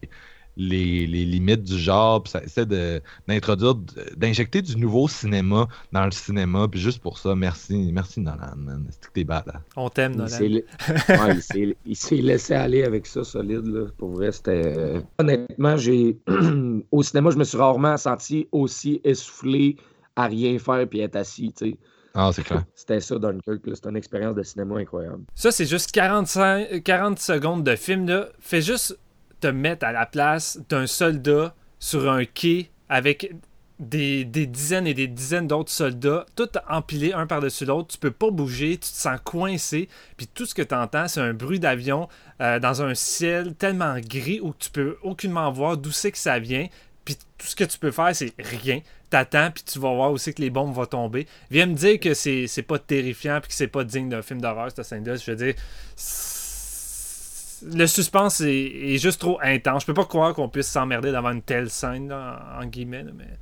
Non, c'est ça. Tu sais, quand on disait que les films d'horreur, c'est, c'est vraiment une question de définition. Je veux dire, Mm. Dunkirk, ça pourrait être le meilleur film d'horreur de, de, de 2017, sincèrement. là. Tu sais, ça pourrait quasiment topper. Ben, peut-être pas Mother, là, mais tu sais, ça pourrait être quasiment équivalent à Mother. Là. C'est, c'est, c'est tellement immersif, puis c'est tellement terrifiant que, je veux dire, la, la définition de l'horreur est pas nécessairement bonne. Euh, La définition des gens, là, moi, ma définition, c'est c'est un film qui est capable de venir me chercher ces, ces émotions-là chez moi. Là, c'est, c'est ce que je veux le plus. Bref, euh, comme vous pouvez deviner, on aurait bien aimé faire un épisode sur Dunkirk l'été Ouais. passé, mais Steven nous a, nous a choqué pour aller à Fantasia. C'est, c'est- c'est jamais arrivé, malheureusement. Fait que on se reprend. On se reprend maintenant. Yes. Donc, 666, The Number of the Beast. JF. Du gros Maiden. du gros Maiden. Yeah. tu sais, moi, j'aime bien le rap, mais j'aime bien le métal aussi. Là. Iron Maiden, let's go. Euh, Puis en plus, euh, c'est drôle parce que mon numéro 6, d'après moi, je vais... on va partir sur une grosse discussion parce qu'on aurait aimé faire un épisode là-dessus aussi, je pense. Ah. Euh, c'est le dernier Ben Wheatley. Ouh! oh yeah. C'est du feu gratuit, Colin. Free Fire. Ça, c'est. On parlait de films d'action. On a eu. Je pense que c'est plus feu à volonté. Non, non, c'est du feu gratuit, là, voyons donc. feu à volonté, ouais, t'as, t'as- t'as peut-être raison. Mais c'est. On, parle, on parlait de films d'action, puis honnêtement, on a été gâtés quand même, hein, les boys, cette année. Ah, ça a été une, une a eu année euh, quand même- très généreuse. Ouais, Ouais, c'est beaucoup de films d'action, puis en même temps, ce qui est le fun avec Ben Wheatley, c'est ses dialogues croustillants, man, comment c'est écrit, puis tout. Puis là, tu, tu, tu retrouves ça dans un film où c'est c'est juste une situation, ça se passe en genre une heure, puis that's it. Sur- C'est un, un tran- transaction d'armes qui tourne mal dans les années 60. C'est- c'est-tu- ça se passe dans les années Ouais, 60. 78. 78, c'est ça. Puis, hey, c'est c'est du bonbon, ça.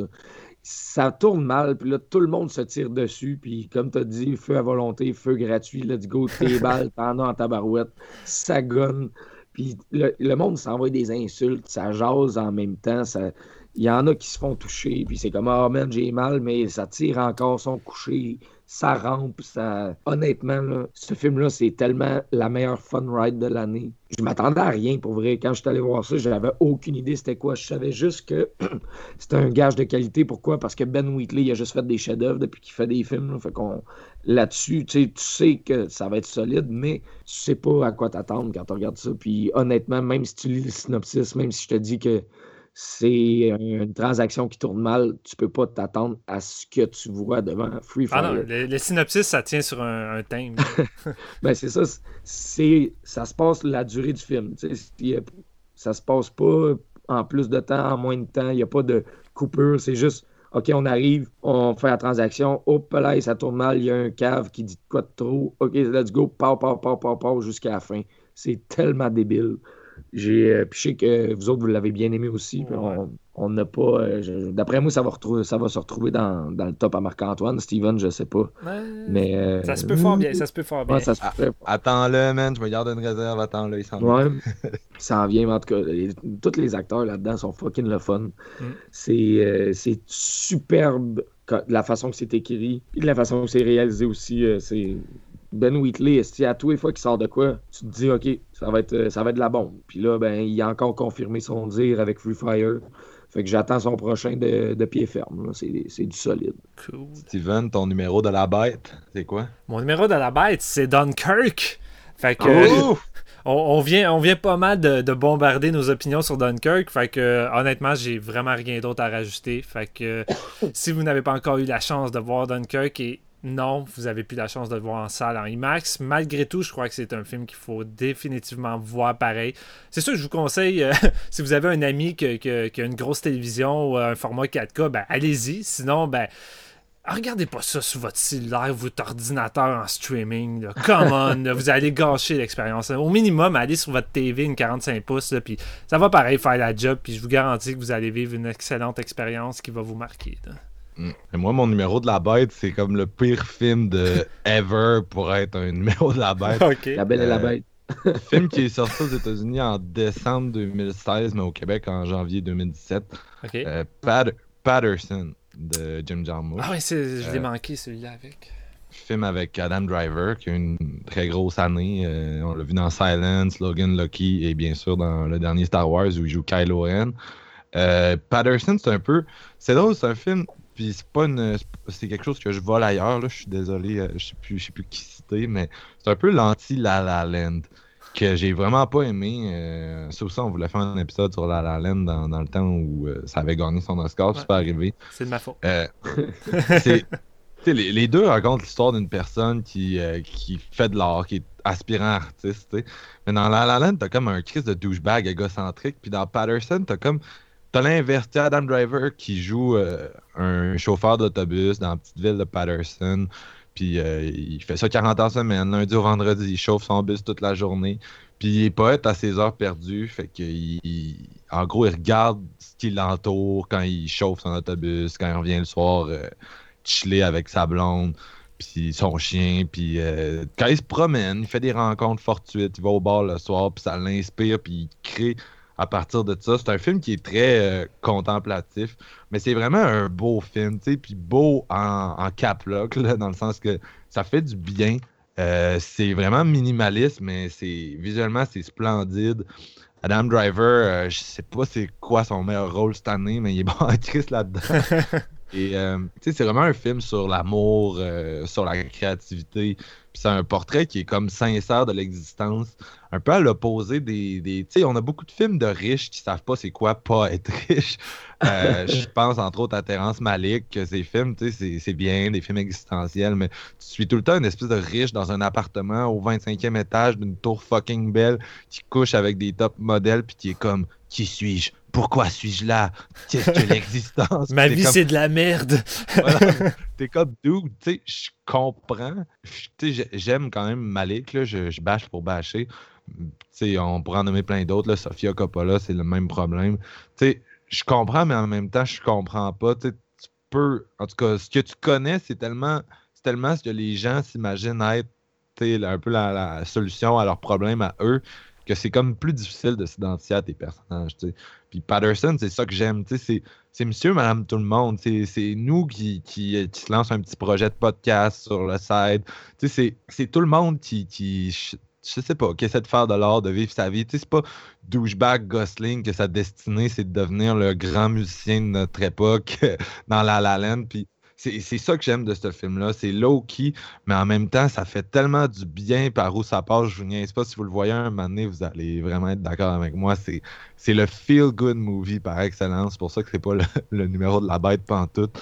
Mais euh, Jim Jarmusch, que, que j'ai découvre euh, petit pas par petit pas, j'avais moins trippé sur son dernier film, Only Lovers Left Alive, Ouais, moi des aussi. vampires qui C'est vraiment bon. Puis euh, je serais curieux de le revoir. Là.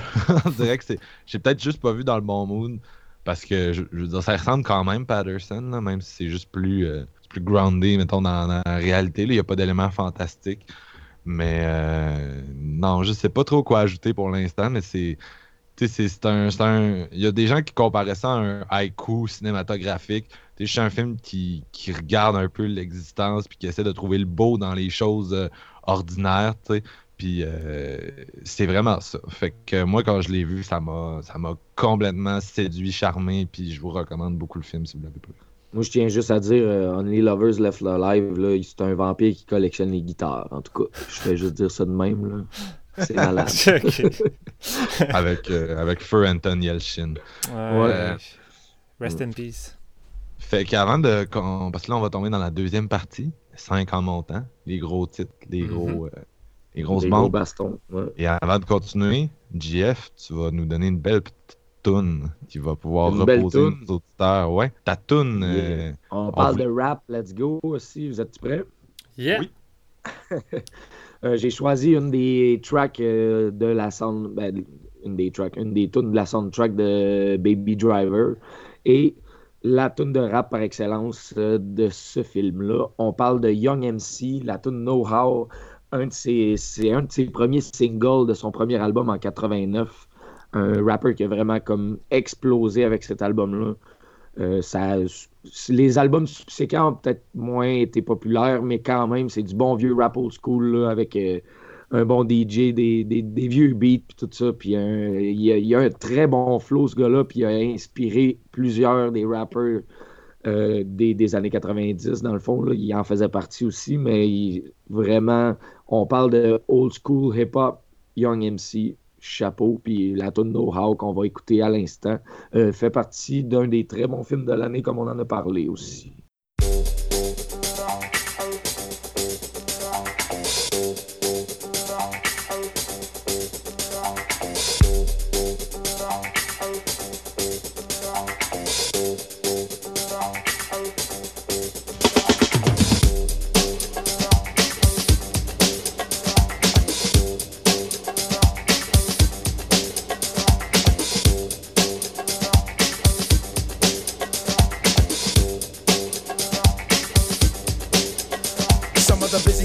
Rhymes ever made by man are going into this mic written by this hand are coming out of this mouth made by this tongue. I tell you now, my man, my name is Young. But so you think that this your destiny to get the best of me? But I suggest to be quiet, but don't even try from the east and west of me. Taking it and never breaking it, or even shaking it, grooving it, and always moving it, cause I'm not faking it. Pulling out rhymes like books off the shelf. Born in England, raised in Holland, thought to go for myself. This is stone cold rhyming, no frills, no fluffs, and it's no accident that these rhymes sound tough. I'm going off, baby, there's no turning back. I'm on your TV, on your album cassette, and a track. And when the show is finally finished, I'll be taking my bow. My name is Young, and yo, I got no how. You know what I'm saying?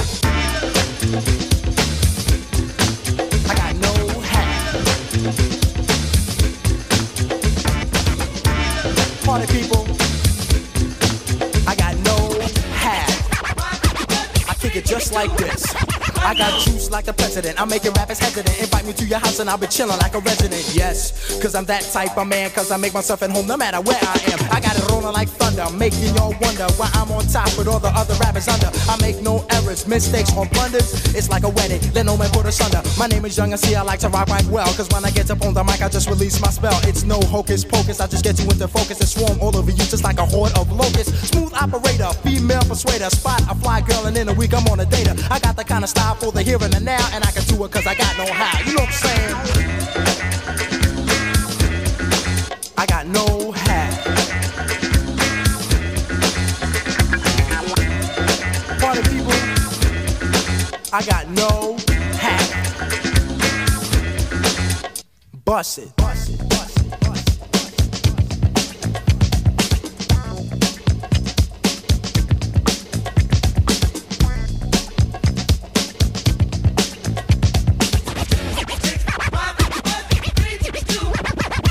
It. I ruin, cause I know what I'm doing. I treat them like government gum and start chewing. I spit them out when the flavor's gone, and I repeat the chewing process till the break of dawn. Cause I'm tough like a bone, sly like Stallone, rocking and clocking on the microphone. Smooth like a mirror and hearts that strike terror. Rhymes like runs and hits with no errors. Cold like a blizzard on the mic, I am the wizard with the funky fresh rhymes coming out of my gizzard. Never season, never coughing, I rock the mic often. Hard as a rock and no sign, I soften, making sure I get respect on my mind. Rhymes connect, I start to build like a builder from an architect. Moving all around above and under the ground, you see my face, and then you hear my sound coming at ya with the mic in hand. I'm gonna take command just the way I plan, cause I'm a one man band and you are my fan. Don't you understand? I'm like Superman, you're the man of steel. Don't you know the deal? You better be for real. I got sex appeal. This is what I feel, and this here's my vow. And now you know the brother with no how. You know what I'm saying?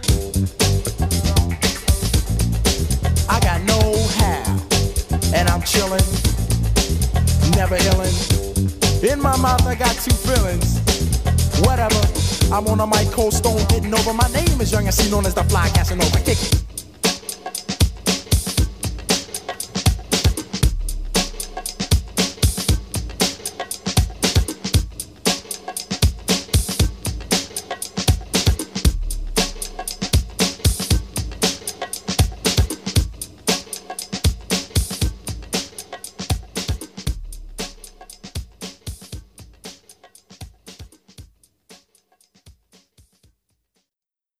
Nous revoici cinq clavecins, comme chanterait euh, Joanne Blouin.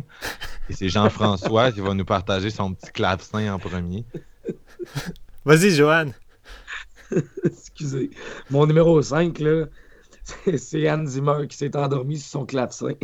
Oh! Excusez. tu peux pas dire des niaiseries de même avant que je commence à parler, man. J'ai de la misère à garder mon sérieux. Blade Runner, donc. Ouais, Blade Runner Très sérieux. c'est de la grosse baston. C'est 2h45 de je suis assis puis je contemple la, la photographie. J'ai- Dans le fond, c'est ça, c'est un, un film co-réalisé par le, le- C'est qui qui a fait la, la photographie déjà sur Blade Runner? J'ai oublié son nom. Roger Deakins. Ouais. Ouais, exact. C'est lui qui s'éclate, là. Dans le fond, c'est. il- Tu sais, Denis Villeneuve, il a laissé comme Hey, hey, t'as le feu vert, let's go. Puis il a peinturé le plus beau tableau de l'année, là. C'est vrai qu'on dirait un film de directeur photo par bout, là. Ah ouais, c'est ben, c'est exactement ça, Colin. Autant que la réalisation de Denis Villeneuve, je l'adore là-dessus. Ce qui fait vraiment le film, honnêtement, c'est la photographie. Puis, tu sais, on- Steven en a parlé, Marc-Antoine aussi, on avait parlé pendant l'épisode sur euh, ce dit film, mais euh, la, la scène finale, justement, sur le bord du. euh, voyons, c'est un Espèce de shit, ouais, ouais, c'est- Oh my god, man, c'est l'enfer. Puis, autant qu'il y a- il y a des scènes plus froides, autant qu'il y a des scènes plus chaudes on, on passe par une palette de couleurs assez large, puis c'est incroyable la façon que c'est fait. Euh, j'ai pas grand chose à redire, là. je veux dire, on a un épisode de deux heures là-dessus quand même, là, mais Ryan Gosling et Harrison Ford, ça fonctionne. Puis je tiens juste à te dire que est badass la scène aussi qui se demande s'il va ouvrir la porte puis il passe au travers du mur. Ça, c'est. Let's go. On se pose pas de questions. Indiana Jones est là. tu sais. fait que chapeau euh, Denis Villeneuve. euh, je vais euh, en- finalement. 2018, je me suis dit comme ré- résolution que j'allais découvrir ces autres films parce que j'ai seulement vu Arrival puis Blade Runner. Tu sais ce que ça a fait, moi? J'ai été voir Blade Runner. C'est comme le premier, euh, le premier Denis Villeneuve qui me fait triper. Je suis comme, ah, tabarnak, faut que je redonne une autre chance à ces films. Je m'en vais des magasins, je me pogne le Blu-ray de Prisoner, tout ça. Là, je me dis, bon, je vais commencer par Arrival. Je finis Arrival, je suis comme, fuck off, je déballe pas Prisoner, je veux pas l'avoir. Prisoners, je l'ai en Blu-ray aussi, je l'ai juste jamais écouté. Là, il y a Sicario aussi sur Netflix. euh, Ouais. fait Ouais, que, Ça, tu risques d'aimer ça. Là, Sinon, je pense que son premier, justement, euh, Incendie, moi j'avais lu le. le, le- le- le- c'est une nouvelle, c'est le. le- le- Mais c'est pas son premier, je pense. là. Il y, avait eu son- euh, Polytechnique Non, avant, pas. puis euh, d'autres choses aussi là, que j'ai pas vues. Maelstrom, un 32 août sur Ouais. Terre, euh, dans les années Carmina 90. ça, fait- non. non. Puis quand tu vois mais- Incendie, c'est- c'est tu sais, c'est un film vraiment maîtrisé, ça fait pas pas en tout premier film non plus. là. Non, Non. c'est ça. C'était son quatrième. Ah bon, ben that's it. J'en ai pas mal que j'ai pas vu, Denis, je m'excuse, je m'en viens. Ouais. Mais euh, Incendie aussi sur Netflix, si jamais.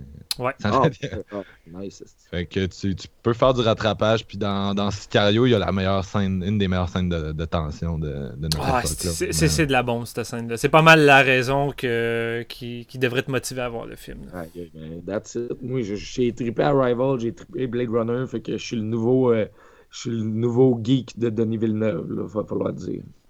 Monsieur Steven, toi, est-ce que c'est un, un film qui a déjà été nommé, ton numéro 5 Écoute, euh, mon numéro 5, euh, c'est un certain hostile et armé. Je sais pas si ça dit quelque chose, là, parce que le film a plusieurs titres. Feu gratuit, ça Ouais, feu gratuit, là, Free Fire d'un certain Ben Whitley. Ben Whitley. Écoute, ce nom-là a tellement pas la notoriété qu'il devrait avoir et je ne comprends pas. Euh, Je parle souvent avec des amis qui sont quand même calés à cinéma. Là. Tu sais, Ils ont une méchante bonne culture. Puis des fois, je reviens à un certain film, euh, je sais pas, Free Fire ou même euh, Side Sears ou même Kill List. Puis je suis comme, ben oui, de Ben Whitley. Puis ils sont comme, c'est qui Ben Whitley? Ok, je, comprends pas. Ce gars-là accumule pratiquement que des chefs-d'œuvre un après l'autre. C'est un gars qui, euh, qui est polyvalent, qui change de genre, qui sait être expérimental, comme il peut être un peu plus euh, cinéma d'exploitation à la Free Fire, justement. Et euh, je sais pas, ça reste à voir. Va falloir backer encore plus Ben Whitley pour motiver les gens à, à le connaître de, de plus en plus. Mais moi, Kill List était son, mon film préféré de lui. Film d'horreur. De la euh, bombe, en je, je veux pas trop en dire si vous l'avez pas vu. C'est un film qui réserve bien des surprises. C'est Mais- le Wicker Man de notre époque. Bon, je voulais Mm. pas le dire, mais ben, Marc-Antoine a dit. mais Free Fire, c'est. Ben Woodley s'est dit Ah, quel film que je pourrais faire qui serait le film de Steven Puis il a fait Free Fire. Euh, J'étais un gros amateur de, de gunfight, j'en bouffe dans les cinémas asiatiques. Et euh, ben, Free Fire, je pense que c'est euh, pas mal le, le gunfight le plus délirant que j'ai vu. je sais pas depuis quand, honnêtement. Euh, puis, tu sais, quand on dit de l'action non-stop ou un, un gunfight non-stop, je pense que ça s'applique à Free Fire parce que t'as 30 minutes d'exposition, puis quand ça décolle, je vous niaise pas, c'est un heure le gunfight. C'est un gunfight d'un heure où que ça tire des coups de feu non-stop. Euh, ce film-là, c'est, c'est du Ben Whitley qui s'éclate. C'est un film où l'humour noir est omniprésent, où que tu des personnages hauts en couleur. Euh, là-dedans, tu as un Charlot Coldplay. Euh, Charlot Coldplay, qui, que si le nom vous dit rien, c'est l'acteur principal qui a été connu grâce à District 9. Et euh, non, non c'est ça, oui, District 9, j'allais dire Ouais, District 31. C'est- faut pas se tromper. Et ce gars-là, il me fait triper. À chaque fois qu'il joue dans des films, que ce soit de Neil Blockman ou d'autres films, il joue tout le temps des personnages éclatés. Puis tu sais, s'il y a bien une raison qui vaut peut-être la peine d'écouter Hardcore Henry, c'est bien la, la- la performance de Charlton, qu'il joue tous les, les- les styles de personnages possibles. C'est vraiment, il s'éclate. Mais là-dedans, là, il joue un loser qui vend des guns, qui se met des bouts de carton ses bras coupés parce qu'il pense que ça va empêcher de s'infecter. c'est- il est hilarant là-dedans. Aussi, t'as Army Armor qui joue sans doute un, des personnages, un de mes personnages préférés de l'année. Il est tellement drôle là-dedans. T'as Brie, Brie Larson aussi qui est vraiment excellent. Mais tout le casting shine là-dedans grâce à- aussi à la caméra de Ben Whitley. Somptueuse photographie. Comme on disait, synopsis simple. Ça se déroule dans un seul endroit. Un vieux entrepôt où que n'importe quel débutant de cinéma irait tourner son petit film indépendant avec un budget minable dans un, Quentin. ouais, genre qui irait tourner ça dans un entrepôt poche. Et c'est juste de la bombe. Je veux dire, le, montage, la, la, soundtrack de ce film-là est fantastique. Le gunfight est délirant. Puis Ben Whitley tourne un gunfight vraiment personnel comme j'ai jamais vu ailleurs. Tu sais, j'écoute un film de Genito. Genito s'est créé un style où que ça ressemble pas à d'autres. Même chose pour John Woo. Euh, tu sais, chaque réalisateur souvent arrive à trouver son style ou sinon t'as les autres qui copient. Puis Free Fire, ça a un style chaotique que j'ai pas vraiment vu ailleurs. Puis j'ai vu des gens bâcher le film, euh, dire que ben on comprend pas trop ce qui se passe. Tu sais, c'est, on sait pas qui tire sur qui, on sait pas d'où c'est que la balle vient. Euh, tu sais, je m'attendais à des gunfights beaucoup plus euh, cool à la John Woo, que tu vois des, des- chorégraphies de manière plus, plus visible. Je suis comme ben, t'as rien compris parce que c'est ça que Ben Whitley veut. Puis tu te mets à la place des personnages. Je veux dire, on sait pas plus que les personnages dans le film qui se font tirer ou qui tirent n'importe où. là. C'est, c'est, c'est le chaos total dans, dans l'entrepôt. Puis ça fait juste grimper, puis grimper. Puis ça devient de plus en plus bordélique. Puis je pense que c'est ça qui fait la force du film.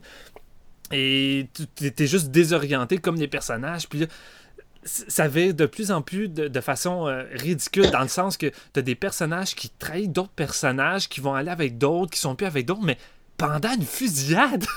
c'est comme. Il y a des retournements de situation vraiment délirants là-dedans. C'est- du gros plaisir, c'est du bonbon. Euh, c'est le genre de film que tu termines, t'es comme, ouais, je vais le faire écouter à quelqu'un, puis je veux me le retaper tout de suite. Fait que là, t'appelles ton ami au téléphone. Hey, viens, j'ai un film cool à te faire écouter. Tu t'installes, tu réécoutes Free Fire, puis tu tripes. Ça, c'est- ce film-là empeste le culte à côté. Puis c'est le genre de film que, d'après moi, euh, encore une fois, comme le nom de Ben Whitley, ça va prendre de la notoriété avec les années, selon moi. Fait que, euh, non, c'est ça. Free Fire, là, c'est... je me suis éclaté comme un gamin. Merci, monsieur Ben Whitley. Ce qui est le fun avec euh, Free Fire, là, c'est que le monde, ils sont pas tant bons avec des guns. Ah non, plus. vraiment pas. Ça tire n'importe où. Puis c'est ça qui est le fun, c'est le réalisme de ça. Autant qu'ils font la transaction, puis tu sais pas t'en servir pareil, puis ça paraît, là. Ils sont là, puis euh, ils ont l'air de des cabochons, puis c'est cabochon, ce film-là. C'est tellement malade, là. C'est euh, c'est un beau moment cette année. Ouais, en même temps, qui sait se servir d'un gun dans la réalité? Là est la question. Ah, exact. C'est pas parce que t'es un vendeur de dr- de- d'armes à feu que t'es pour autant un John Wick, là. Non. Euh, moi, mon numéro 5 a été nommé aussi. C'est Oh. The Lost City of Z. Donc, euh, moi, j'adore les films qui se passent dans le jungle. Je sais pas pourquoi j'ai un kink là-dessus. Un de mes films préférés, c'est Sorcerer de William Friedkin. Qu'est-ce que Ah, c'est ouais. bon? Euh, C'est tellement bon, ça.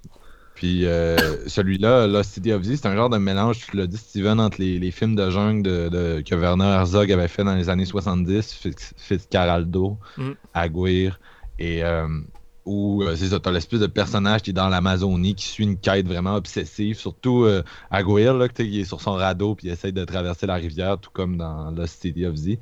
Puis euh, c'est un mélange entre Herzog puis David Lean, qui est un réalisateur que j'adore des années 60. Que, si vous connaissez un minimum le, cinéma des années 60, c'est sûr, vous savez c'est qui. Là. Il a fait euh, Laurence d'Arabie, entre autres, puis euh, Dr. Givago, puis euh, oh, Bridge Over River Kwai. et ce, ne sont que quelques titres. Donc, j'ai moi, j'ai première chose, j'ai toujours beaucoup aimé James Gray, qui est un réalisateur américain indépendant, qui est comme semi-connu et pourtant il a, il a, fait quand même pas mal de films. Je pense que c'est son sixième, là, City of Z. Beaucoup de collaborations avec Joaquin Phoenix, entre autres. Mm. Je pense qu'ils ont fait euh, quatre, trois, quatre films, quatre films ensemble, excusez. je, suis, je suis un petit peu. We Own the Night, qui est vraiment solide. C'est ça, We, Own the Night? Ouais. We Own the Night, dont on avait déjà parlé mm. quand on avait fait notre top des, des, des poursuites en voiture. Ouais. Puis, euh, mais je trouve vraiment que James Gray, c'est peut-être pas une opinion qui est partagée par tout le monde, mais je trouve qu'il a level up avec ses deux derniers films qui sont mes préférés de lui, The Immigrant et euh, bien sûr The City of Z. Je l'ai vu au cinéma, puis ça m'a vraiment surpris. Euh, un, c'est un film qui révèle totalement Charlie Hunnam. qui est un gars qu'on connaît pour Sons of Anarchy. On avait vu dans Pacific Rim, entre autres, cette année dans La légende du roi Arthur. Mais c'est quand même un acteur, moi, qui me laissait un peu indifférent. Je le trouvais correct. Et dans ce film-là, je trouve qu'il est solide. Euh, on retrouve aussi Rob Pat pour les, sceptiques, encore là. Et euh, c'est ça, il y, a, une quête qui est vraiment fascinante dans ce film-là, une espèce de quête du Saint Graal, la cité perdue de Z, une, une, espèce d'Eldorado euh, qui aurait peut-être ou peut-être pas existé, dans lequel il y avait de l'or à perte de vue et une civilisation cachée au fin fond de l'Amazonie. Il y a un excellent article là-dessus qui a été écrit dans le New Yorker, si jamais ça vous intéresse, là, qui, des explorateurs de, nos jours qui essaient de, chercher la, cité perdue de Z. Et euh, il y, a, de quoi qui me fascine là-dedans. Je pense que tout le monde est fasciné en fait par les récits de grands explorateurs comme Percy Fawcett qui s'est euh, qui s'est perdu plusieurs fois dans l'Amazonie en cherchant cette, euh, cette cité-là, puis qui a fini par disparaître pour toujours euh, avec son fils. Ça fait froid dans le dos. Par, euh, le, ouais, ben, c'est ça. Tu sais pas s'il a trouvé de quoi, s'il est juste mort, parce qu'il y, a beaucoup d'explorateurs qui sont morts là, en Amazonie. c'était un thrill comme un autre. C'était un sport extrême de l'époque, c'est-à-dire tu trouves les finances pour descendre, puis t'espères ressortir mais tu, tu le vois dans ses yeux que c'est comme vraiment une addiction, que c'est le but de sa vie. C'est ça que j'adore de cette performance-là. On, on épouse cette obsession-là euh, avec une approche assez classique, là, mais il y a vraiment un. C'est quasiment un whiplash. tu, suis, tu suis ce gars-là, puis tout, est. Moi, je suis pas nécessairement quelqu'un qui tripe sur les films d'époque où tu suis comme la vie complète de quelqu'un, mais ici, le fil conducteur est tellement solide, les acteurs secondaires sont tous vraiment bon. Je pense que c'est Sienna Miller qui joue sa femme, qui est solide. Même les espèces de scènes où Charlie Hunnam s'en va au Parlement puis raconte ses histoires au, euh, au ministre pour qu'il finance son, son expédition, c'est solide. Genre, une espèce de. Parce que à l'époque, le Parlement, c'était vraiment pas comme aujourd'hui. Là, tout le monde s'insulte, puis genre, ça crie, ça tape ses tables. Puis juste ça, c'est tellement bon. Euh, tout ce qui est dans la jungle, avec euh, justement les gars sont sur leur radeau. Il y a une de leurs expéditions où ils amènent un gros bonhomme qui est comme affamé de gloire, mais qui est complètement minable, qui ralentit l'expédition. Euh, non, ça m'a ça m'a juste totalement fasciné. La scène finale est ah. aïe aïe. Euh, c'est pas la scène finale, mais en tout cas, quasiment. Euh, le plan final, c'est James Gray, c'est un maître des, plans finaux. Fait que c'est un film qui est maîtrisé de bord en bord. Puis si c'est un sujet qui vous intéresse, allez voir ça. C'est tellement bon, tellement solide.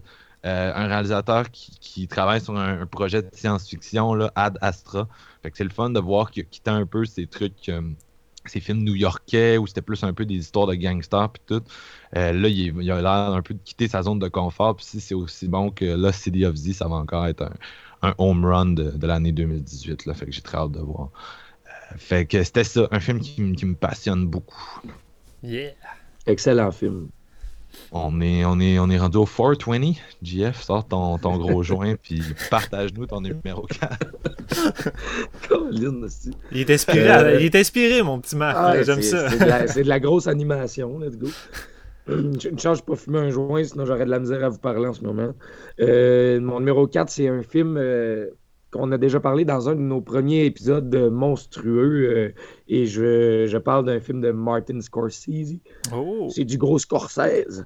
Silence, euh, qui est comme sorti fin 2016, mais ici, il est sorti début 2017. Ouais. Puis on, on en a parlé quand même assez longuement dans notre épisode. C'est un, un tour du chapeau de, de Martin Scorsese. C'est un de mes favoris du réalisateur. Puis c'était trois très belles découvertes, en fait, là, parce que c'était l'idée à Marc-Antoine de faire euh, la trilogie religieuse à, à Scorsese. Puis honnêtement, c'est le meilleur des trois. Puis c'est euh, c'est probablement un des, de ses meilleurs films. là. Ça s'étale sur trois heures. Puis tu parlais que Adam Driver avait une grosse année, ben Silence, ça le confirme. là. On ne sait pas euh, quelle performance qui est la meilleure dans toutes celles qu'il a faites, mais c'est c'est très maîtrisé. Andrew Garfield aussi qui était écœurant là-dedans. Euh, ça raconte l'histoire de, des Jésuites justement au Japon dans le temps que le, christianisme était, euh, était aboli, était vraiment euh, c'était illégal là, sous peine de mort. tu. Puis eux autres, ils vont, ils veulent, ils recherchent leur comme leur mentor, Jedi Liam Neeson, qui, est, parti là-bas puis qui est jamais revenu dans le fond. Puis c'est vraiment euh, c'est lourd comme film, c'est vraiment euh, c'est touchant, c'est il y a plusieurs scènes qui sont très difficiles à regarder là, je pense surtout à celle sur le bord de l'eau euh, sur une plage là où ils sont attachés, c'est vraiment c'est du solide. Puis on dirait que on dirait que Martin Scorsese il, ça faisait longtemps qu'il voulait réaliser ça parce que c'est rempli de passion. C'est rempli de. C'est hors, en fait. C'est vraiment loin de ce qu'il est habitué de faire. Selon moi, c'est c'est comme une- un diamant brut, si on veut, comme film. C'est vraiment de quoi très solide. Puis euh, j'ai hâte de le revoir. Je l'ai je l'ai vu seulement une fois. Mais ça m'a resté imprégné dans la mémoire euh, très, très solide. Là. Fait que allez, euh, courez voir euh, Silence. Steven, t'es tu dans ton top, ça? C'est-tu quelque chose que tu veux te garder euh, Ça se peut. un, silence, un silence pour le moment? Un Silence de-. Un silence Ouais. pour le silence. Oh. Oh, donc euh, ton numéro 4, est-ce que c'est silence? Non, mon numéro 4, c'est Good Time. Fait que. euh, Oh. On en a parlé un peu tantôt, surtout toi, Marc-Antoine, mais on a fait aussi un épisode, un épisode euh, dernièrement. Mais c'est pas mal le copier-coller de ce que tu avais dit en dernier tout à l'heure, quand tu disais que, tu sais, ce film-là rassemble un cinéma datant de William Fredkins et euh, t'as nommé d'autres noms, là, je me rappelle plus qui, mais qui fait en sorte que il n'y avait aucune raison pour que Good Time me plaise pas.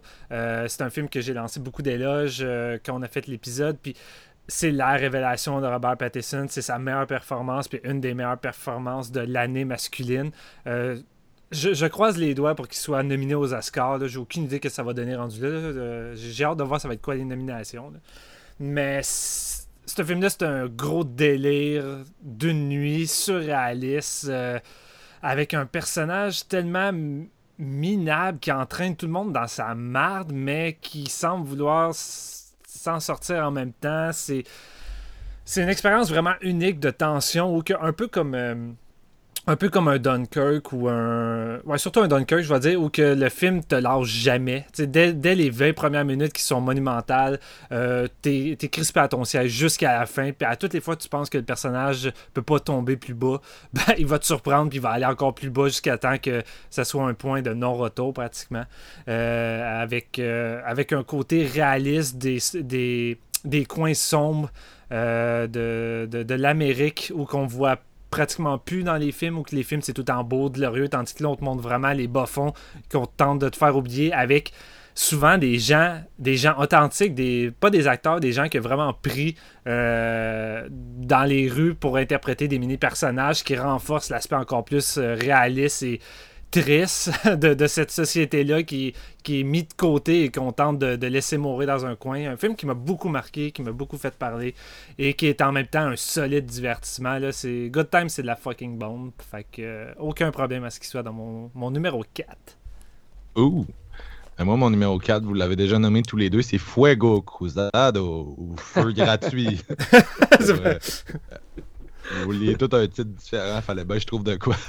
ouais, c'est correct, ça, je m'y attendais juste pas. Là. Euh, Fuego donc, euh, hot, ça. Je suis sûr qu'il a été googlé ça juste pour le trouver. là. Ben oui, c'est sûr. Euh, donc, moi, j'adore euh, j'adore le cinéma de Ben Whitley. Euh, c'est en train de devenir un de mes réalisateurs préférés. Et moi, mon préféré, euh, mon film préféré de lui, c'est euh, I Rise, qui Mm. était son film de l'an dernier, sorti en 2016. Puis c'était pas mal dans mon top 5 de, de 2016. Donc, euh, récidive cette année en 2017 avec euh, Free Fire, qui ressemble beaucoup à, à, à ses autres films, à I Rise, à, à- à Kill List, mais plus sur le- les thématiques de fond que sur la forme. C'est ça qui est intéressant avec Ben Whitley, c'est que les sujets de ses films se répètent quand même, mais c'est tout le temps tellement différent visuellement que Ah oui. tu sais pas. Mais tu sais, c'est les. En tout cas. Tu as, toujours cette espèce de thème de déliquescence du tissu social, de retour à l'individu. Tu commences avec une communauté, puis tu la regardes exploser jusqu'à ce que tu te restes un personnage totalement seul, puis euh, c'est ça, qui a quitté le- le- la société. Puis je trouve que c'est quand même un cinéma qui est intéressant à l'idée de la montée de la droite, parce que tu sais, c'est jamais.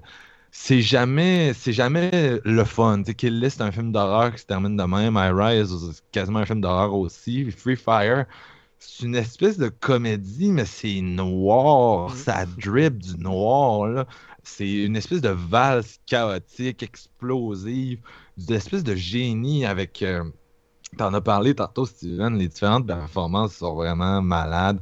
Euh, Char- Charlton Copley, je l'ai jamais vu aussi bon depuis District 9, même s'il fait son classique hystérique. qui a comme trop d'énergie pour son corps, qui pète sa coche, qui hurle avec son petit suit bleu poutre. C'est solide. Euh, moi, il y a beaucoup de mes, de mes, de mes comédiens que j'aime beaucoup et que je trouve underrated là-dedans. Entre autres, Army Hammer, je l'adore ce gars. Je sais pas pourquoi, mais il, il- il passe sa carrière à faire des films underrated. Tous ses films, c'est des flops. Là, je sais qu'il est dans Call Me By Your Name, qui risque d'être son premier vrai hit après comme 10 ans à essayer de, de, de- de faire de quoi de sa peau. Euh, entre autres, c'était lui qui était le, le lead de Lone Ranger, qui est un film que j'adore, mais ça, c'est une autre, une autre histoire. Il y a Michael Smiley aussi, que j'aime beaucoup. Puis euh, c'est ça, comme tu as dit, c'est vraiment. Tu commences avec deux groupes, il y a une mésentente, on se tire dessus, mais on réalise qu'il y a des mésententes entre basically tout le monde. Euh, fait que tu reviens un peu à l'état sauvage, tout le monde se tire dessus, puis c'est drôle parce que c'est un film où les gens parlent par la bouche de leur canon, mais personne les écoute. Je veux dire, ils tirent, ils tirent, ils tirent, ils tirent, mais ça sert à rien. c'est juste un film, vous l'avez dit, d'un heure et vingt où tout le monde tire, mais sans toucher personne, ou en tout cas, ça finit par arriver, mais tu sais, à 80% du temps, ils tirent, puis il, il se passe rien avec ça. Euh, c'est une espèce de grosse tune de jazz, il y a de la musique jazz Ah ouais, dans, C'est solide comme soundtrack, ça. dans, dans, dans le film, mais tu sais, le film en tant que tel, c'est comme du jazz dans le sens que, tu sais, chaque, chaque unité qui est un personnage est comme dans, une, dans, dans quelque chose que tu penses être un ensemble, mais finalement, ça explose, il n'y a plus de structure. Puis le, le- le montage est tellement drôle, tu fais juste filmer des gars qui tirent, mais tu regardes même pas sur quoi ils tirent, ils sont juste étendus dans, dans la poussière, puis dans les vieilles seringues, puis ils tirent, puis ils se tirent des insultes, puis... euh, euh, tout le monde se trahit en gros. Euh, puis ça, ça a été beaucoup comparé à Reservoir Dogs à cause du fait que ça se passe dans un hangar, mais je trouve vraiment pas. Ça dit Non, pas la même chose. c'est bien plus un film de. C'est la plus longue fusillade du cinéma quasiment. là. Fait que moi j'adore Ben. Je trouve que c'est super bien écrit, super bien filmé, super bien interprété comme d'habitude. Puis je- les thèmes tapent en plein dans le mille avec moi. Fait que deux en deux pour euh, le réalisateur, puis je- il sort beaucoup de stock, fait que peut-être qu'il va avoir un petit projet pour euh, nous en 2018, j'ai bien hâte de voir. Yeah. J'aime vraiment euh, Ben Wheatley, puis euh, je je tiens à le dire que je suis déçu de ça, mais j'ai High Rise en Blu-ray depuis genre six mois, puis je l'ai pas écouté. Euh, fait que là, tu m'as redonné le goût. Je, vais- je pense que je vais me taper ça cette semaine. là. C'est... Si c'était dans ton top l'année passée, puis que c'est un Wheatley que j'ai pas vu, ça doit valoir la peine. là. Ouais, c'est vraiment, vraiment très bon. Je pense que ça reste son meilleur pour l'instant. Ouais, ok. Moi, j'aime bien A Field in England. Est-ce que c'est drôle, ce film? Ouais, c'est Ils sont, bien. sont plus expérimentales, ça. Ouais, ben, on, tu sais, tu disais, Marc-Antoine, justement, que tu sais, ces thématiques qui se ressemblent un peu, mais vraiment dans la façon de l'interpréter, puis la mise en scène, puis c'est vraiment différent à chaque fois. Ça, ça, ça c'est un, un exemple du. Il peut faire n'importe quoi. Tu sais. tu sais jamais à quoi t'attendre, puis A Field in England, ça confirme ça. tu sais. Effectivement. Ouais. Fait qu'on On est-tu au rendu- numéro 3? On est rendu à la Sainte Trinité. On va commencer avec euh, le Saint-Esprit. JS, ton Saint-Esprit. Aïe, aïe. Je suis, euh, je suis tout sauf un Saint-Esprit. Euh, si je vous dis pow, pow, pow, pow, pow, tiou, ça dit quoi comme, comme Free film? Fire. Fast, euh. Furious 8. Oh, man. Ouais, Dunkirk. J'allais dire Star Wars, mais. Piu, piu. Piu, piu, piu. Mais tu sais, dans Star Wars, il y a autant de monde qui tire dans le vide que dans Free Fire. là. Mais bon, c'est pas les mêmes genres de guns. Euh, mais non, c'est- je vais avec Dunkirk. Euh, honnêtement, c'est ma meilleure expérience cinéma de l'année. Euh, on, en, on en a parlé tantôt, puis tout. Puis honnêtement, j'étais angoissé plus. J'ai jamais été angoissé de toute la durée d'un film comme Dunkirk. Il n'y a, aucun film d'horreur qui m'a fait sentir ce que Dunkirk m'a fait feel. En, IMAX, euh, je veux dire, euh, c'était totalement incroyable.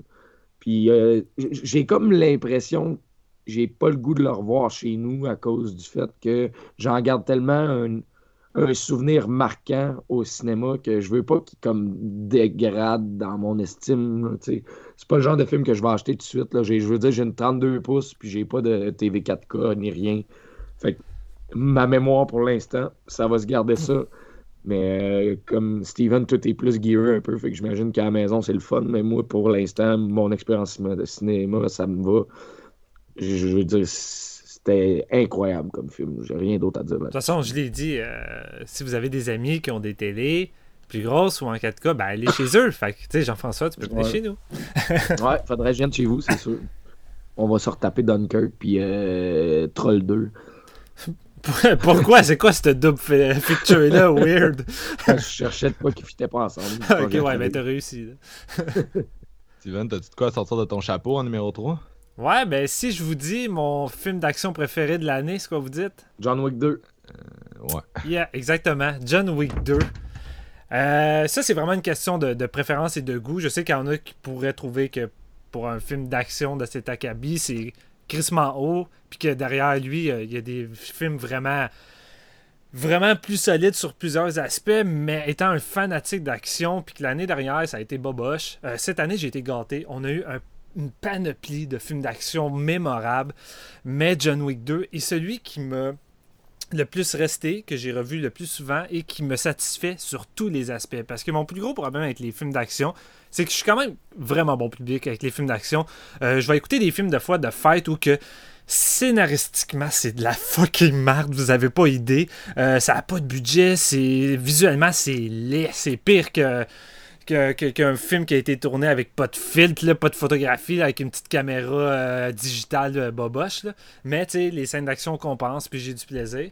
Mais un film d'action qui va me satisfaire sur tout le reste, c'est- plus rare, je te dirais. Et John Wick 2, c'est c'est sans doute un film qui sauve un peu le cinéma d'action américain dans le sens que si on enlève euh, Mad Max Fury Road, on n'a pas vraiment eu de game changer en termes de films d'action américains. Souvent, il faut se tourner vers l'Asie. euh, puis surtout, mettons, euh, même l'Indonésie, on a eu The Raid.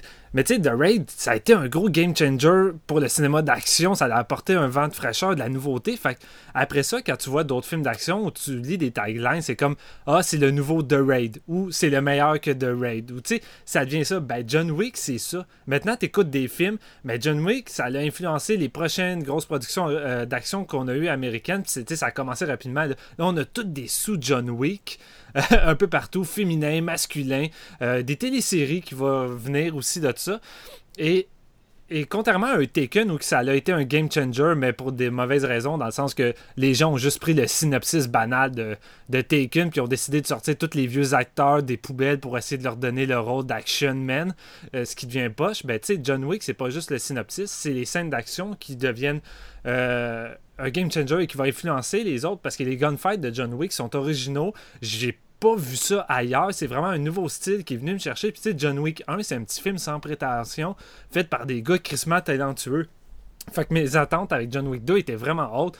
Puis là, c'est Chad, un des deux réalisateurs, qui s'en occupe, tandis que l'autre tournait sur Atomic Blonde. Et Man, le gars me satisfait sur tous les, les aspects, toutes les qualités de John Wick 1, c'est x10 ici. Le seul truc que je te dirais qui est peut-être un peu moins efficace, c'est l'aspect émotionnel. Je trouve que John Wick 1 est un peu plus fort là-dessus par rapport à la perte du chien, tout ça. Évidemment, ça, vient, ça, vient, renforcer un côté euh, émotionnel un peu plus présent. Tandis John Wick 2, ça l'est moins, mais euh, t'as tout depuis. Les scènes d'action sont dix fois plus malades, plus chorégraphiées, plus mémorables. La réalisation est encore plus stylisée. Visuellement, c'est de la bombe.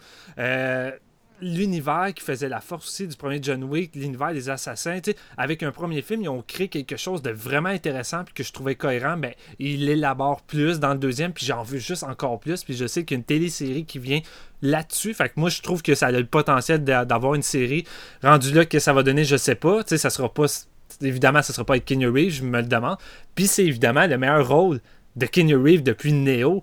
Euh, John Wick, c'est devenu un, un personnage iconique qui va venir à côté des autres figures d'action euh, euh, mémorables euh, de, du cinéma. Puis je tripe, je tripe. John Wick 2, c'est- de la bombe, vraiment. Là, puis là, je suis en train de, m'éterniser, mais j'ai autant geeké stick sur le premier épisode. Mais ce film-là, c'est.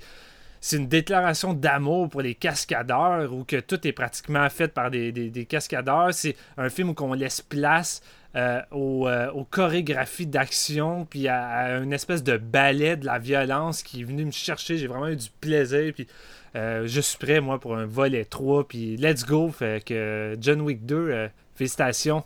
Félicitations, John. Félicitations. Je sais qu'il n'est pas dans le top de marque, fait que... Mais tu sais, tu disais justement qu'il est un petit peu moins, euh, moins émotionnel que le premier, mais tout le monde est mort dans sa famille, fait qu'il n'y a plus rien pour se rattacher. C'est juste de l'action, c'est ça qui est hot dans le Ben, c'est ça. Je veux dire, rendu là. euh, Tu sais, le John Wick 2, c'est souvent qu'est-ce qu'on a avec les suites habituelles de, de films d'action, c'est bigger and louder. Et qu'est-ce que j'ai trouvé intéressant, c'est que Chad, il a parlé que pour le chapitre 3, c'est pas ça qu'il voulait faire. Il dit, gars, je peux pas faire encore plus louder and bigger avec le 3, fait que j'ai envie de revenir un peu plus bas, puis d'y aller avec des, des aspects plus intéressants. Fait que je pense que. Le chapitre 3, ce sera pas juste encore une succession non-stop de, gunfights. Je pense qu'il va élaborer d'autres euh, aspects de, de l'univers, puis euh, des, des assassins, puis tout ça. Fait que je pense qu'il pourrait nous, surprendre avec son chapitre 3, puis pas tomber dans, dans la fameuse malédiction des volets numéro 3 merdiques euh, qui sont pas capables d'accoter les deux premiers volets. J'y vais avec mon numéro 3. Yeah! Euh, donc moi, c'est Tony Allman, qui est une comédie allemande. Et juste ça, ces deux mots-là, comédie allemande, ça devrait vous faire un gros what the fuck. euh, parce que c'est pas... je m'imagine pas des Allemands être drôles, tu sais. Et euh, c'est un film de 2h40, rien de moins. Euh, que plusieurs présentaient pour la Palme d'Or en 2016, mais euh, n'a pas reçu le prix, n'a rien reçu en fait au palmarès. C'est l'histoire d'un d'un père euh, blagueur qui essaie de s'immiscer de force dans la vie de sa fille, qui est très carriériste, travaille beaucoup, puis il la voit pratiquement jamais. Donc, il utilise divers stratagèmes euh, un peu whack pour euh, rentrer dans sa vie. Entre autres, il personnifie euh, Tony Herdman, qui est un espèce de faux entrepreneur, puis il se pointe aux soirées où elle, elle se trouve avec le, gratin de, des gros riches, puis il fait juste arriver là, puis il fake d'être quelqu'un d'autre, puis elle, elle le sait, puis bref, il y a toute une panoplie de situations du genre. Si vous trouvez le Bexic trop long puis trop diffus, mettons, essayez même pas ce film-là. Euh, c'est un film, par exemple, qui explose totalement tous nos clichés sur euh, c'est quoi une comédie, puis en termes de juste en termes de durée, comme je l'ai dit, mais aussi tout ce qui est arc narratif des, des personnages, c'est vraiment différent de ce qu'on voit d'habitude. Puis c'est ce qui est intéressant, c'est d'ajouter une, une composante un peu différente, un peu plus réaliste, euh, puis de dynamiter les, les- les conventions, tout en restant drôle, tout en restant touchant. Il y a une espèce d'humour pince sans rire qui est vraiment weird, vraiment awkward. On joue avec des situations malaisantes, puis tu sais, je vous niaise pas, il y a, il y a une scène, je veux pas en parler, mais ma, ma copine a failli vomir. Oh boy! Fait que, tu sais, ça, ça pousse quand même ces, ces gimmicks loin. Puis c'est juste, c'est juste, t'es tout le temps en train de dire what the fuck? C'est le mot qui te revient constamment en écoutant ce film-là. What the fuck? Mais en même temps, les dynamiques entre les personnages sont vraiment complexes, vraiment riches. Il y a un côté humaniste qui est intéressant. Puis la plupart des comédies poussent un- une composante existentielle, même si des fois c'est assez cliché. Tu sais, le personnage qui, dans le dernier acte, réalise qu'il a mal agi, puis il change profondément, puis il court à l'aéroport pour euh, chercher la fille, puis là, il devient une nouvelle personne, une meilleure personne, puis tout est bien qui finit bien, puis ils finissent heureux, puis ils ont de nombreux enfants. Euh, Tony Hernand, c'est pas ça, ça c'est très existentiel, mais ça pousse le concept beaucoup plus loin. Les personnages sont déjà développés au début du film, sont déjà leur propre personne, sont déjà conscients d'eux-mêmes, puis ont des échanges à travers le film, à travers les gags, à travers les situations qui les font quand même évoluer, puis qui, les, qui poussent un peu. Un film qui les pousse à réfléchir, mais qui nous pousse aussi à réfléchir par rapport à nous-mêmes. Fait que c'est vraiment intéressant. Puis ça oublie jamais de, de, tirer des rires, puis des, des malaises, puis des what the fuck de nous. Tu sais, c'est vraiment un humour Europe du Nord, euh, scandinave. C'est-à-dire, tu sais, je te regarde dans les yeux, puis je garde une face vraiment straight, puis je te dis la joke la plus trash de ta vie, mais je ris pas, puis je suis juste fixé. C'est un, peu, un peu ce genre d'humour-là. Fait qu'il faut, faut quand même aimer ça. Euh, c'est awkward. C'est awkward. Puis là, ils veulent faire un remake, of course, parce que a quand même pogné avec Jack Nicholson dans le rôle du père.